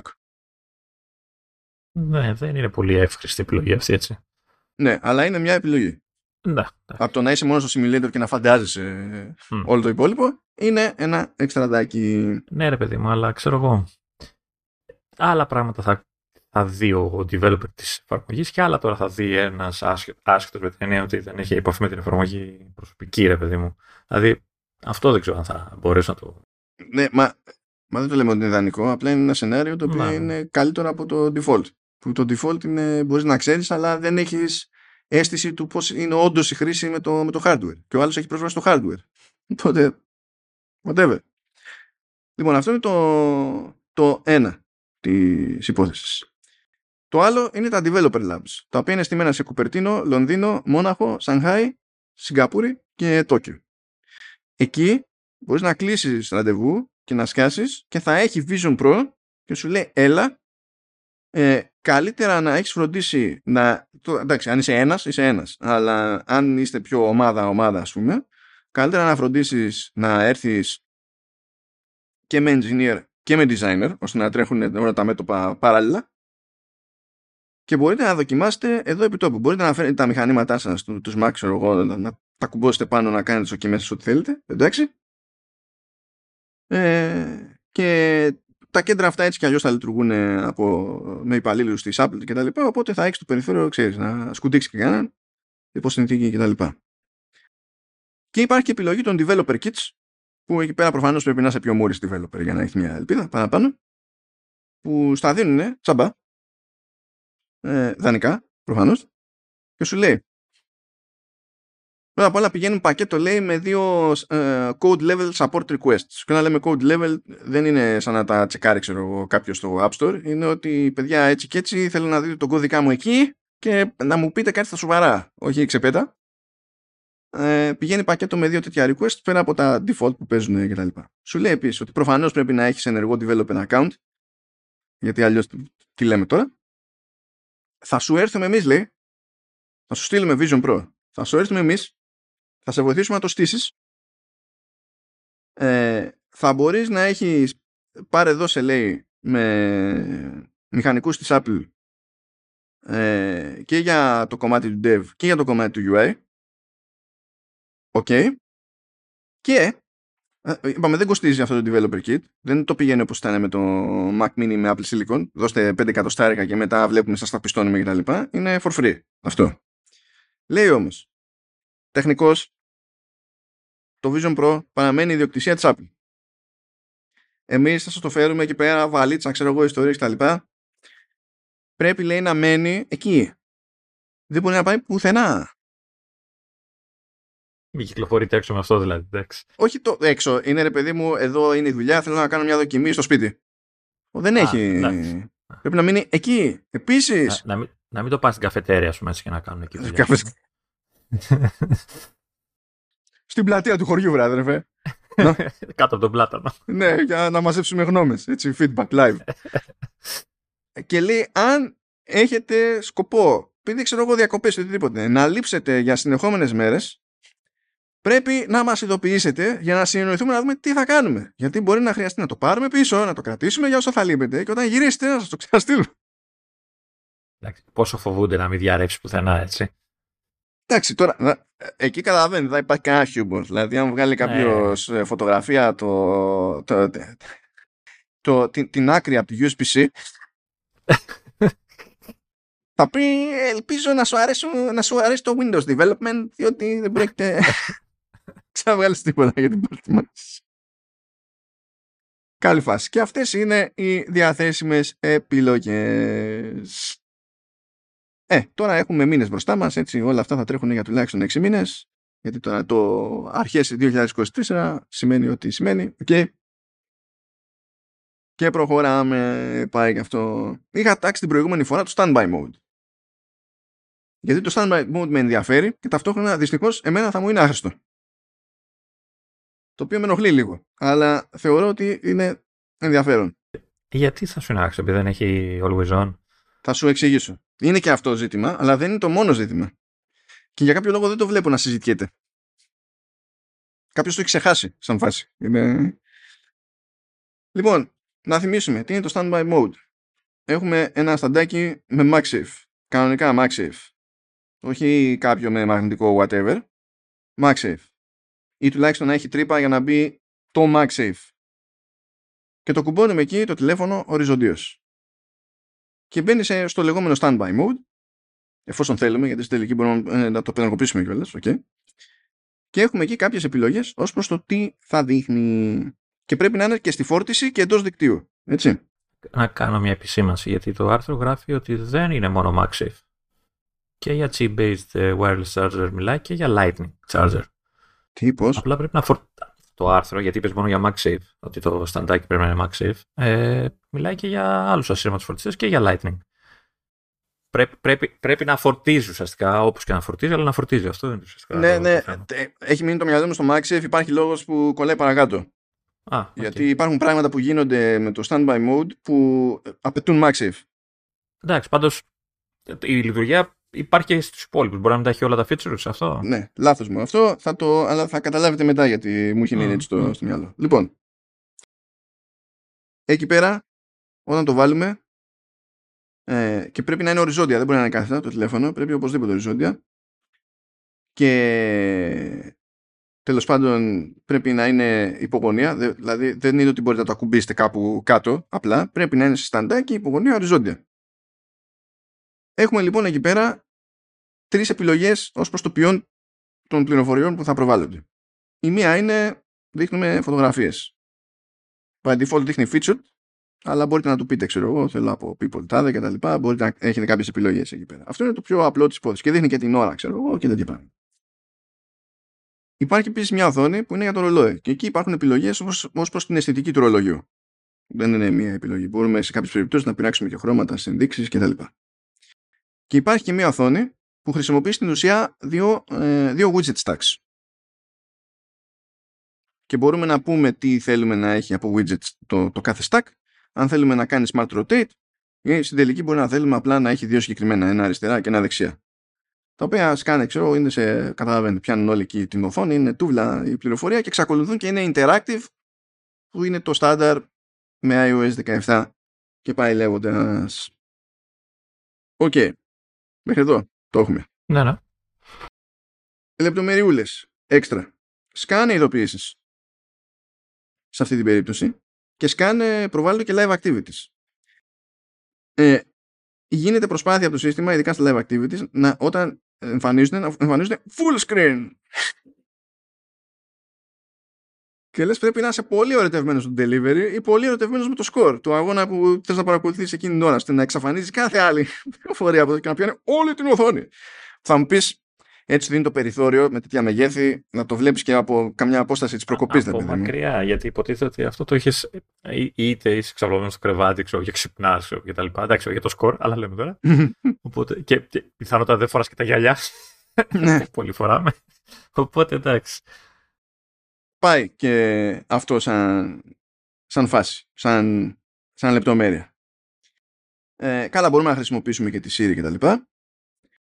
Και αυτό που συμβαίνει πάντως με τις, ε, με τις ειδοποιήσεις, με τα notifications, είναι ότι για να δείξουμε, για να, για να φανεί το περιεχόμενο του notification, πρέπει να ξεκλειδώσει το τηλέφωνο κάπως με Touch ID ή Face ID. Αυτό είναι που δεν βλέπω να αναφέρεται ιδιαίτερα ως ζήτημα, διότι από τη στιγμή που το έχεις οριζοντίο στο τηλέφωνο, μόνο τα 13 και τα 14 μπορούν να λειτουργήσουν έτσι με Face ID. Όλα τα υπόλοιπα πριν από 13 και 14 λειτουργούν, ε, μπορούν να πετύχουν τον πρόσωπό σου μόνο κάθετα. OK, okay, αυτό πρέπει να το δούμε βασικά. Τι, έχουν... Α, τι να σκεφτούν, δεν μπορούν να σκεφτούν κάτι. Σε τέτοια περίπτωση, πιο εύκολο είναι να πιάσει λίγο τόπο αυτό με το Touch ID, γιατί τέλος πάντων, άμα είμαι κοντά, ακουμπάω λίγο και βλέπω, ξέρω εγώ, το περιεχόμενο των ειδοποιήσεων. Πάμε με το Face ID που θα πεις «Ε, κάτσε λίγο να γύρω ολόκληρος ή να σηκώσει όλο το stand να γυρίσει. Αυτό είναι pointless. Κύριε, άμα, είσαι, άμα είσαι στο κρεβάτι σου, δεν χρειάζεται, θα είσαι σαν κάστα, θα είσαι, θα είσαι εξεπλωμένο πλάι. ναι, αλλά καλά, τώρα πρέπει να το υπολογίσεις, ξέρω εγώ, και δεν είναι σοβαρό σενάριο χρήσης αυτό, σαν, σαν φάση. δηλαδή είναι, υπάρχει λίγο problem εκεί πέρα. Γι' αυτό λέω ότι με τη μία μου είναι άχρηστο το πράγμα, άσχετα με το αν έχω MagSafe, ξε MagSafe, Qi wireless και δεν συμμαζεύεται. Κοίτα, η αλήθεια είναι έτσι όπως το σκέφτομαι εγώ, ότι εκεί που θα πιάσει τόπο είναι στα 14 που είναι και Always On και αυτό που είπες με το Face ID. Και... Εκεί ναι, με το Always On γιατί μπορεί να δείχνει συνέχεια, ενώ στα 13 δεν μπορεί να δείχνει συνέχεια. Αλλά υπάρχει και αυτό το θέμα με το Face ID. Ναι, ναι, OK. Okay. Ε, δεν ξέρω πώς θα κολλήσει λίγο η φάση γιατί να μου πεις όχι, και αυτό θέλει Face ID σε κάθε περίπτωση. Ε, είδα κάπου στην καινούργια beta που βγήκε ότι έχει μπει μια έξτρα ρύθμιση για το υπό συνθήκες προβάλλεται το περιεχόμενο των notifications. Τώρα έτσι όπως είναι η φάση μπορείς να του πεις μην το δίνεις ποτέ, δείχνει το πάντα ή δείχνει το ε, όταν κάνω unlock. Οπότε αν κοιτάξεις το τηλέφωνο, σκανάρει με Face ID και, τα, και πάρει χαμπάρι, ξαφνικά εκτείνεται το πλαίσιο του notification και σου δείχνει το περιεχόμενο, ξέρω εγώ. Ή διαφορετικά, αν είσαι με Touch ID, πρέπει να ακουμπήσεις εκεί κτλ. OK. Okay. Θα υπάρχει, λέει, τώρα και μια επιλογή που θα σου λέει ότι και όταν ξεκλειδώνεις, να μην δείχνεις το περιεχόμενο, αλλά θα το δείχνεις όταν κάνω tap πάνω στο notification.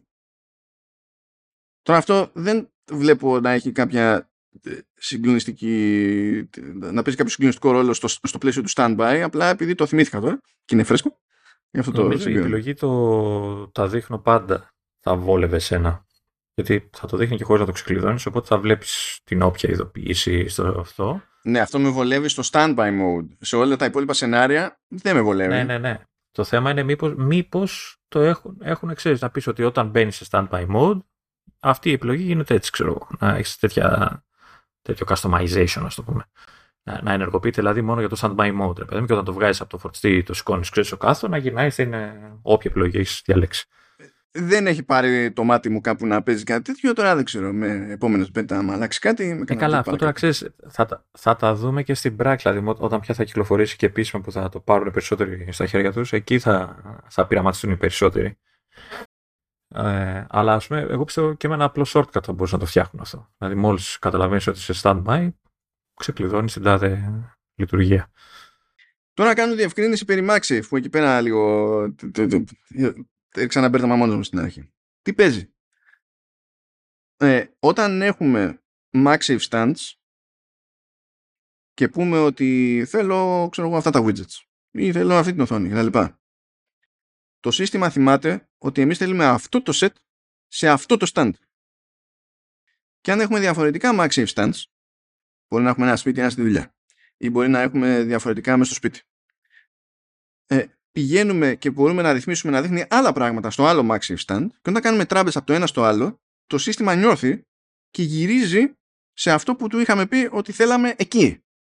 Και αυτό λειτουργεί μόνο με MagSafe. Ε, να πάρω δύο-τρία MagSafe stand να έχω. Ε, πάρε, καιρός είναι.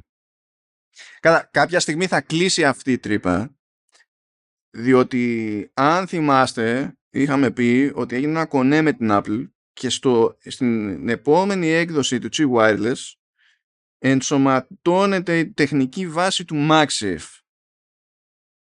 Οπότε υπολογίζω ότι όταν θα έρθει η ώρα για εκείνη την επόμενη έκδοση ε, αυτά θα ισχύουν και εκεί. Αλλά δεν είμαστε ακόμη σε αυτό το, το στάδιο. Δεν υπάρχουν τέτοια προϊόντα Qi Wireless ακόμη. Just saying. OK, okay. περιμένω εγώ γι' αυτό όταν θα βγει το 15. Είναι κάτι που ξεκάθαρα θέλω, αλλά μου κάνει χαλάστρα, όχι μόνο το Always On, αλλά μου κάνει ξεκάθαρα χαλάστρα η φάση με το, ε, το Face ID. Ξεκάθαρα. Περίμενε, σου λέω, έχω την ότι θα, θα, θα βγάλουν κάποια στιγμή τέτοιο setting που σου λέω, να μπορεί να το ορίζει μόνο για το standby. Μόνο έτσι υπάρχει ελπίδα. Γιατί να αλλάξω και να, ε, όταν είμαι έξω να φαίνονται τα πάντα όλα όταν σκάει ένα notification δεν παίζει. Απλά δεν παίζει. Α, εγώ δεν έχω πρόβλημα. Δεν έχω να κρύψω κάτι. Δεν έχω να κρύψω. αλλά, αλλά όντως. well played, well played. Το αποδέχομαι. ε, κοίτα, μια λύση μπορεί να είναι το επόμενο και τελευταίο μας θέμα. Αυτό τώρα. Εντάξει, είσαι πολύ λύσιος. Αυτό δεν έχει να κάνει καν με την Apple. Απλά δεν μπορούσα να αντισταθώ. Δηλαδή είναι ένα επίπεδο λύπης που δηλαδή, δεν έχω αισθανθεί χειρότερος ποτέ στη ζωή μου δεν έχω, ποτέ στη ζωή μου δεν έχω μισήσει περισσότερο τη νέα γενιά πα, τη στιγμή που διάβαζα αυτό το άρθρο. Γιατί ρε, τι σου έχουμε κάνει; Είσαι, κα, κάνεις πρόσθεση με μείον και αφαίρεση με σύν, εσύ, έτσι, έτσι, είσαι τέτοιος. Βγα, βγάζεις πηλίκο στον πολλαπλασιασμό και τέτοια. Η ηλικία είναι ένας αριθμός, όσο αισθάνομαι. Είναι, ε, Λεωνίδα, η ηλικία σου είναι σαν τα version numbers στα, στις εφαρμογές της Microsoft που έχει, ξέρω εγώ, 48 ψηφία. Άσε με τώρα, Λεωνίδα. Και στο τέλος έχει κόμμα something. Αυτό. λοιπόν, παιδιά πέφτω σε ένα άρθρο του The Verge που λέει για την πέραση που έχουν τα βίντεο τεράστιας διάρκειας στο YouTube. Και δεν είναι ότι δεν έχω πέσει σε τέτοια φάση. Είναι καφα... Ε, ε, έχω πέσει σε βίντεο και έχω εκτιμήσει βίντεο που έχουν βρει μια ωραία λούπα και λέει βάζουμε αυτή τη λούπα για μία ώρα, για δύο ώρες. Because reasons. Θα μπορώ να τα καταλάβω αυτά τα πράγματα. Μου, μουσικούλα, ας πούμε, έτσι. Ε, ναι. Εστίασε αυτό το άρθρο σε βίντεο που δεν έχουν, δεν παίζει κάτι σε ήχο και μπορεί να παίζει εικόνα, ξέρω εγώ, τίποτα. Απλά ένα χρώμα είναι στατικό, εκεί δεν γίνεται τίποτα. Και ακόμη περισσότερο εστίασε στα βίντεο που είναι απλά μαύρα. Δηλαδή υπάρχει βίντεο, ξέρω εγώ, που λέει 24 ώρες pure black και έχει 44 εκατομμύρια views. 40. Σα... Συγγνώμη. Δεν θα ξαναγίνει. έχει βάλει και σε διαφορετικές διάρκειες εν τω μεταξύ ο ίδιος. Γιατί σου λέει μπορεί να μην σε βολεύουν 24 ώρες. Μπορεί να χρειάζεται κάτι άλλο. και παιδιά, κάθομαι και διαβάζω προσπαθώντας να δω πού βγάζει νόημα αυτό. Και έχω ξεχωρίσει εδώ κάποια quotes να τα πετάξω και στο Λεωνίδα, ο οποίος δεν έχει διαβάσει το ίδιο προσεκτικά. Δηλαδή, τελευταία στιγμή λίγο το είδε, δεν ξέρω τι πρόλαβε, για να ζει το σοκ. Άκου, ακούστε, παιδιά, σενάρια χρήσης. Λέει, βάζω το βίντεο να παίζει τη νύχτα στο λάπτοπ, ώστε να μην σβήσει το λάπτοπ μου καθώς κατεβάζει games. Τι είναι αυτό; Αλλά δεν ξέρει ότι μπορείς να το αφήσεις να μην κάνει lock, να μην κάνει. δεν ξέρω. Τι είναι αυτό; Μα και lock να κάνεις. Δεν είναι πια αυτονόητο ότι σταματάνε τα downloads. Ναι, κατεβαίνουν. Ναι. Ε, ε, ποιος θα του πει ότι... ποιος θα... Πρέπει κάποιος να τον ενημερώσει. δεν, το, δεν το καταλαβαίνω. Άλλος λέει... Ε, το αφήνω να τρέχει λέει στο τηλέφωνό μου διότι έχει χαλάσει το τηλέφωνό μου και αν σβήσει η οθόνη εννοεί δεν θα ξανανάψει. Οπότε η λύση είναι παίζω ένα βίντεο forever, σκίζω την μπαταρία forever. Για να μην το κάνεις unlock forever. Ε, αυτός μπορεί να δικαιολογείται για περισσότερο γιατί μπορεί πραγματικά να μην έχει μία, να μην υπάρχει σάλιο ρε. Και πώς θα επιχειρήσει, τι, τι, τι αντεπιχείρημα έχεις αυτό. Δεν έχεις αντεπιχείρημα. Αλλά, δηλαδή, πιο λογικό μου φαίνεται αυτό σχέση με το πρώτο. Λοιπόν, άκου, άκου τώρα άλλο. Λέει, το βάζω να παίζει σε ένα tab και ανοίγω, λέει, άλλο tab να παίζει μουσική και το επιστρέφω στο tab με το μαύρο βίντεο ώστε να μην φωτίζει η οθόνη το δωμάτιό μου. Τρελαίνομαι. Σλίσε την οθόνη, ναι. Και άσε να παίζει. Βγάλω το από το δωμάτιο. Σβήστο. Τι είναι το, λοιπόν, άλλος λέει, βάζω, για να με πάρω ύπνος, λέει, βάζω podcast να παίζει. Φαντάζομαι ότι εννοεί βάζω podcast στο YouTube, το οποίο ήδη μου ανεβάζει την πίεση. Ήδη, ως πληροφορία. Έλα, έλα, αυτό. Όχι, δεν θα έπαικτα, αλλά δηλαδή ήδη φορτώνω με αυτό. Και λέει, βάζω, λέει, στο, στο playlist καπάκι να ξεκινάει αυτό και καλά για να μην παίξει άλλο αυτόματο και να στην ουσία να κόβει ο ήχος και να μην μου χαλάει τον ύπνο. Ε, Βρέ, βρέθηκε κάποιος πιο φυσιολογικός και λέει ότι τέλος πάντων, πιο, όχι απόλυτα φυσιολογικό, πιο φυσιολογικός που λέει το χρησιμοποιώ για να γλιτώνω λέει πιο εύκολα το burning. Πάλι η λύση σε αυτό είναι που μπορώ να σβήνω τέτοιο. βάζω το monitor σε ένα λεπτό, ξέρω εγώ, να μείνει off.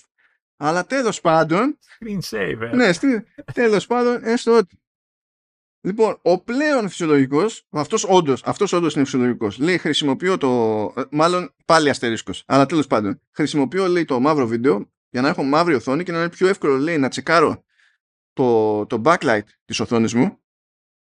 Το από uniformity και τέτοια, και αν έχει κάποιο θέμα, ή να εντοπίζω dead pixel.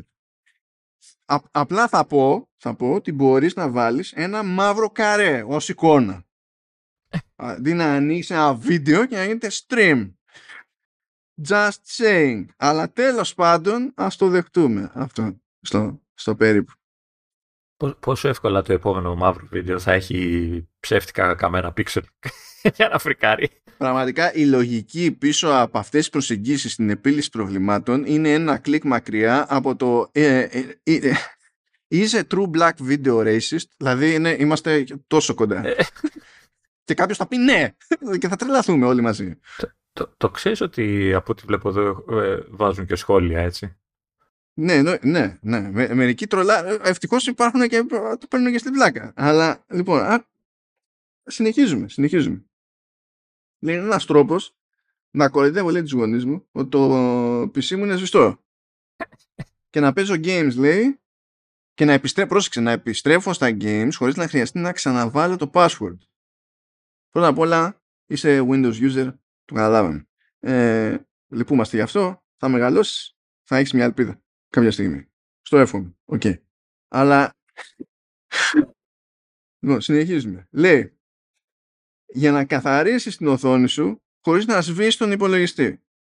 Αυτό έχει μισή λογική από την άποψη ότι ναι, δεν μπορείς να βάλεις το monitor να σβήσει χωρίς να σβήσεις τον υπολογιστή, αλλά είναι εύκολο ειδικά σε λάπτοπ ας πούμε καθώς εκεί πέρα πασπατεύεις, να πατήσεις κανένα πλήκτρο, ξέρω εγώ, και να ξανακάνει wake το, να κάνει wake το, το σύστημα. Εκεί πάει και έρχεται.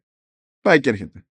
Then again, σοκ, υπάρχει και η στατική μαύρη εικόνα. Δεν χρειαζόμαστε βίντεο μαύρο που να τρέχει για ώρες, για πάντα. και να κάνεις stream και να χρειαζόμαστε δίκτυο για να το πετύχουμε αυτό το πράγμα. Διότι αν μου πει κάποιος μπορώ να κατεβάσω το βίντεο, ναι, μπορείς να κατεβάσεις το βίντεο. Αλλά όλοι αυτοί με αυτά που λένε, εμένα δεν με πείθουν ότι ε, δεν το στριμάρουν. Θεωρούν αυτονόητο ότι το λογικό είναι να, να βρουν τη λύση του προβλημάτου στο YouTube και να το στριμάρουν. Γιατί κατεβαίνουν τα βίντεο του YouTube; Ναι.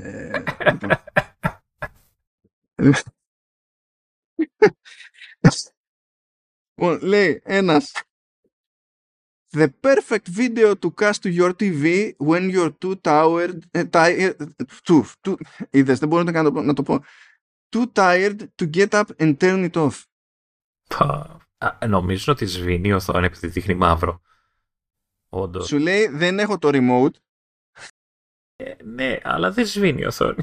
Το ξέρω και σου λέει που να σηκώνομαι. Βέβαια, ξέρεις, και μόνο το ότι μπορείς να το κάνεις cast από το κινητό αυτό και να το πετάξεις στο τέτοιο σημαίνει ότι ήδη εκεί είσαι δικτυωμένος στο κινητό σου με το, τη τηλεόραση και μάλλον μπορείς να κάνεις πράγματα με την τηλεόραση. No, no. Έχει remote. No, όχι, ούτε ξέρω εγώ. απίστευτο. απίστευτο. Ένας λέει ότι μπορείς να βάλεις να παίζεις το βίντεο και να παρακολουθείς όποτε θέλεις πόση ώρα έχει περάσει για να συνειδητοποιείς πόση ώρα πέρασε. Δεν ξέρω ποιος δεν έχει γνωριστεί με το concept του ρολογιού. Αλλά δεν, δεν το πιάνω. Πραγματικά δεν τον πιάνω. Και βρήκαμε τον, ε, βρέθηκε και ο ένας συλλογικός που λέει σε remote working που έχει στη, τους ψυχοπαθείς εταιρείες που θέλουν να φαίνεται ότι είσαι μονίμως active στο, στο PC ε, διότι φυσικά άμα δεν είσαι active ε, για οποιοδήποτε χρονικό διάστημα κολοβαράς και σου λέει το βάζω και παίζει και φαίνεται ρε παιδί μου ότι κινείται συνέχεια το σύστημα και εγώ μπορώ να μην είμαι καν στο PC ξέρω εγώ. Και αυτό σε εταιρεία γιατί υπάρχουν και εταιρείες που λέει πρέπει να έχεις ανοιχτή κάμερα για να σε βλέπω. Υπάρχουν και χειρότερα. ναι, ναι. αλλά τέλος πάντων αυτό το δέχομαι, διότι μπορεί να πει κάποιος ναι, αλλά κολοβαράει στη δουλειά. Δεν είναι παιδιά αυτονόητο, διότι. Να, έτυχα σε έναν τέλος πάντων που δουλεύει σε τέτοιο καθεστώς.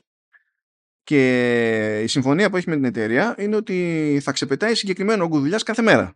Και αυτός το κάνει, αλλά είναι γρήγορος. Οπότε το κάνει γρήγορα και μετά του μένει χρόνος και η φάση είναι γιούχου. Το γυρνάει σε ύπνο. Και καλά κάνει. Και του λένε η εργοδοσία, ε, εντάξει, πού ήσουν, εκείνη τις ώρες δεν ήσουν εκεί. Ναι, έβγαλα αυτό που είπαμε. Αυτό δεν έχουμε πει. Αυτό δεν θέλετε. Αυτό δεν έκανα. Ναι. Θέλετε κάτι άλλο; Α, λεφτά. Ευχαριστώ. Έτσι, έτσι θέλουν. Είναι, γιατί μόλις τους δώσει λίγο περιθώριο σε τέτοιες ιστορίες, τους παίρνουν ιδέες και νομίζουν ότι σαν το Ηνωμένο Βασίλειο, ότι τους τα χρωστάς όλα. Είναι τέτοια φάση. Κοίτα όμως, όταν ε, θα βγουν οι micro LED, θα κάνεις εξοικονόμηση μπαταρίας με τη μαύρη οθόνη. Λεωνίδα, είναι σαν να σου λέει ότι ένας τρόπος να προχωρήσει το αυτοκίνητο είναι να το βάζεις σε κάτι φορά. Ναι, είναι, δεν είναι. Ναι, είναι ένας τρόπος. Αυτό δεν είναι τρόπος χρήσης του αυτοκινήτου. είναι τρόπος να κάνεις κάποιο πρόβλημα στη φυσική. Και, σα, και σαν η φόρα, άμα το βάλεις κουνιέται το αυτοκίνητο, απλά όχι προς την κατεύθυνση που θες. Ναι, εντάξει. Είναι. ή ξέρω εγώ μπαίνω μέσα στο αυτοκίνητο αλλά επειδή δεν οδηγώ φωνάζω πάντα οδική βοήθεια για να με μεταφέρουν εκεί που θέλω. Ε, δηλαδή είναι τέτοιο level. Στέλνω το μαύρο το βίντεο, το στατικό, στατική εικόνα στην τηλεόραση γιατί βαριέμαι να σβήσω την τηλεόραση. Και θέλω να φαίνεται σβηστή χωρίς να είναι. Δεν υπάρχει αυτό. Γύρνα σε ένα source που δεν είναι αναμένο. Δεν υπάρχει. Θα σου πει και αυτό θέλει το remote. Δεν υπάρχει ε, αυτός. Δεν, δεν, δεν... τρέλα. Τρέλα. Δεν ξέρω δηλαδή. Είναι φάση να, να ήσασταν παιδιά μου να σας αποκλείρωνα. Πάντως πραγματικά θέλω να ακούσω κάποια στιγμή ότι αυτός που το έφτιαξε αυτό το βίντεο έχει γίνει δισεκατομμύριο το έχει κάνει monetize έτσι και έχει βγάλει λεφτά. Μόλις το ακούσω και αυτό θα τη χαλάει στον άλλον που το βάζει για να μην φωτίζει πολύ η οθόνη όταν ακούει μουσική, γιατί θα σκάει το πανεράκι και θα του κάνει χαλάστρα. Ρε. Δεν ξέρω τι θα κάνει, αλλά έτσι και το καταφέρει και αυτό, εντάξει, νομίζω ότι μπορούμε να υποκληθούμε μετά. Δεν, δεν μπορώ, σοκ.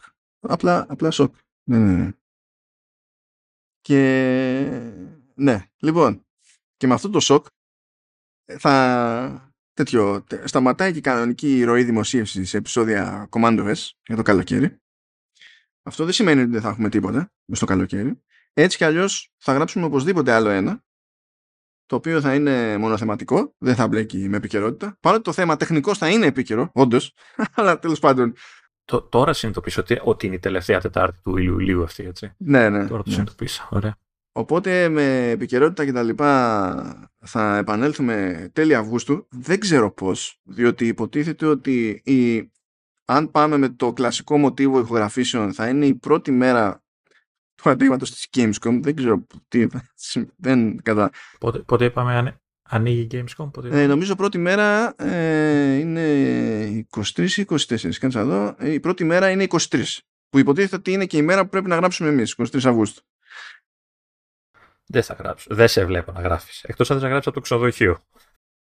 Μα θα έχω, δεν ξέρω ποιο είναι το, το, το, πρόγραμμά μου, τι ώρα θα προλάβω να είμαι πίσω. Κοίτα, μια ελπίδα για μας τουλάχιστον, επειδή εγώ θα πάω Δευτέρα εκεί.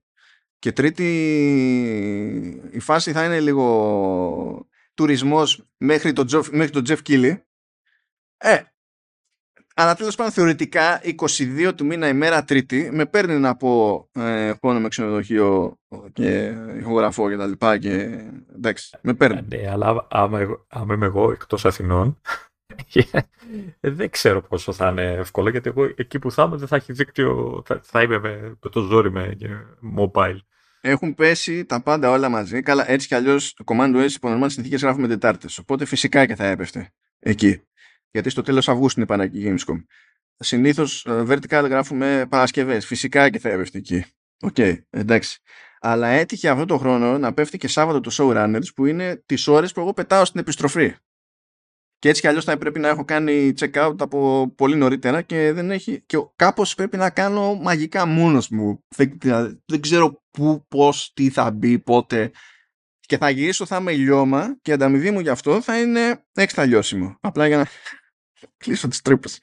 Θα γελάει ο κόσμο. Οπότε πόσα, πόσα επεισόδια θα περιμένει ο κόσμος για να ξέρει μες τον Αύγουστο; Ε, κοίτα, μέχρι το τέλος του Αυγούστου, γιατί θα βγει επεισόδιο την τελευταία εβδομάδα του Αυγούστου, ε, θα είναι ένα ακόμη που θα βγει Αύγουστο. Okay. Αυτό είναι. Θα το κάνουμε και λίγο τσαχπίνικο, θα το γράψουμε εμείς νωρίτερα. Τώρα δεν σταματάει γενικά η φάση με αυτόν FM, δηλαδή στάνταρ, στάνταρ θα υπάρχει minimum ένα επεισόδιο από κάτι ε, κάθε εβδομάδα του Αυγούστου ε, και αυτό είναι το worst case σενάριο το οποίο από μόνο του δεν είναι πολύ πιθανό διότι μόνο, τα true ending έχω να βγάλω μόνος μου επειδή χρωστάω reviews φτάνουν αλλά υπάρχουν και άλλα stuff έτσι κι αλλιώς που προχωράνε ε, οπότε θα έχουμε μεν κινητικότητα σε Halfton FM αλλά πρέπει να προσποιηθούμε και εμείς ότι μισοχαλαρώνουμε κάπως Οπότε Τώρα, επειδή θα βγει επεισόδιο, να μην πούμε από τώρα καλό καλοκαίρι, να το πούμε στο άλλο επεισόδιο, στο, στο μαγικό επεισόδιο. Θα το πούμε, ναι, θα το πούμε. Δεν θα αργήσει πολύ να βγει το, το επεισόδιο. Έτσι κι αλλιώς δεν είναι ότι απέχουμε και πολύ από τον Αύγουστο, πια έτσι όπως έχει ε. αποφάσει. Γιατί γράφουμε 26 του μήνα, θα βγει 27 το, το παρόν. Ε, έτσι κι αλλιώς δηλαδή. Και κανονική ροή να κρατούσαμε, το επόμενο επεισόδιο θα, τεχνικώς θα έβγαινε πάνω και θα ήταν, ξέρω εγώ, ε, γιατί δεν γράφουμε 15, 15 Αύγουστο. Oh. Δεν γράφουμε 15, 15 Αύγουστο. Καλά, τώρα εντάξει. Τι θα κινείται εκεί 15 Αύγουστο; Εγώ γιατί θα πηγαίνω διακοπές. Ε, εντάξει. Αυτό. Αυτό. λοιπόν, σας αφήνουμε. Ε, αν θέλετε να σκεφτείτε κάτι αστείο για την όλη κατάσταση, σκεφτείτε τι κάβα θα έχει μαζευτεί από Apple Arcade. Γυρίσουμε πίσω. Μπα, όλα πλάστανε, να δεις. Για να δω. Για να δω. Και καλά να περνάτε παιδιά.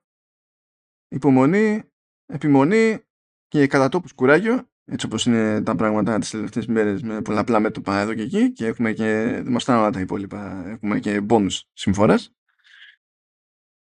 Και στη δροσιά, στη δροσιά. Είναι υπέροχη η περίοδος, ναι. Τώρα, εντάξει, κάντε μια ευχή, αν θέλετε να ξεκινήσει δυνατά η επόμενη σεζόν, κάντε μια ευχή να έχουν προκύψει και νέες παπάτσες για micro LED μέχρι τότε, να δείτε πώς θα μπει. Με ουριαχτό θα ξεκινήσει και το επόμενο. Κάτσε, κάτσε με σου κάνει κάποια πλάκα η app και βγει αληθινό ο άλλος και μες στον άφησο τρέχουμε ναι. νέα hardware. Εντάξει, ναι, ναι. Είναι σαν να βγει κάποιος και να πει ε, Από αύριο έχουμε όλοι cold fusion. Ναι, εντάξει, μπράβο. Ναι. άντε, γεια. Και, του χρόνου. Αυτά τα save μας. Καλή χαλάρωση και θα μας ακούσετε ξανά σχετικά σύντομα και δεν θα περάσει πολύς καιρός μέχρι που θα επανέλθουμε στα κλασικά μας. Μην κλαίτε δηλαδή. Μην κλαίτε τώρα, έχετε Σεπτέμβριο-Οκτώβριο με νέα iPhone. Τότε, τότε είναι το σωστό. ναι, τότε. Τσάου σας.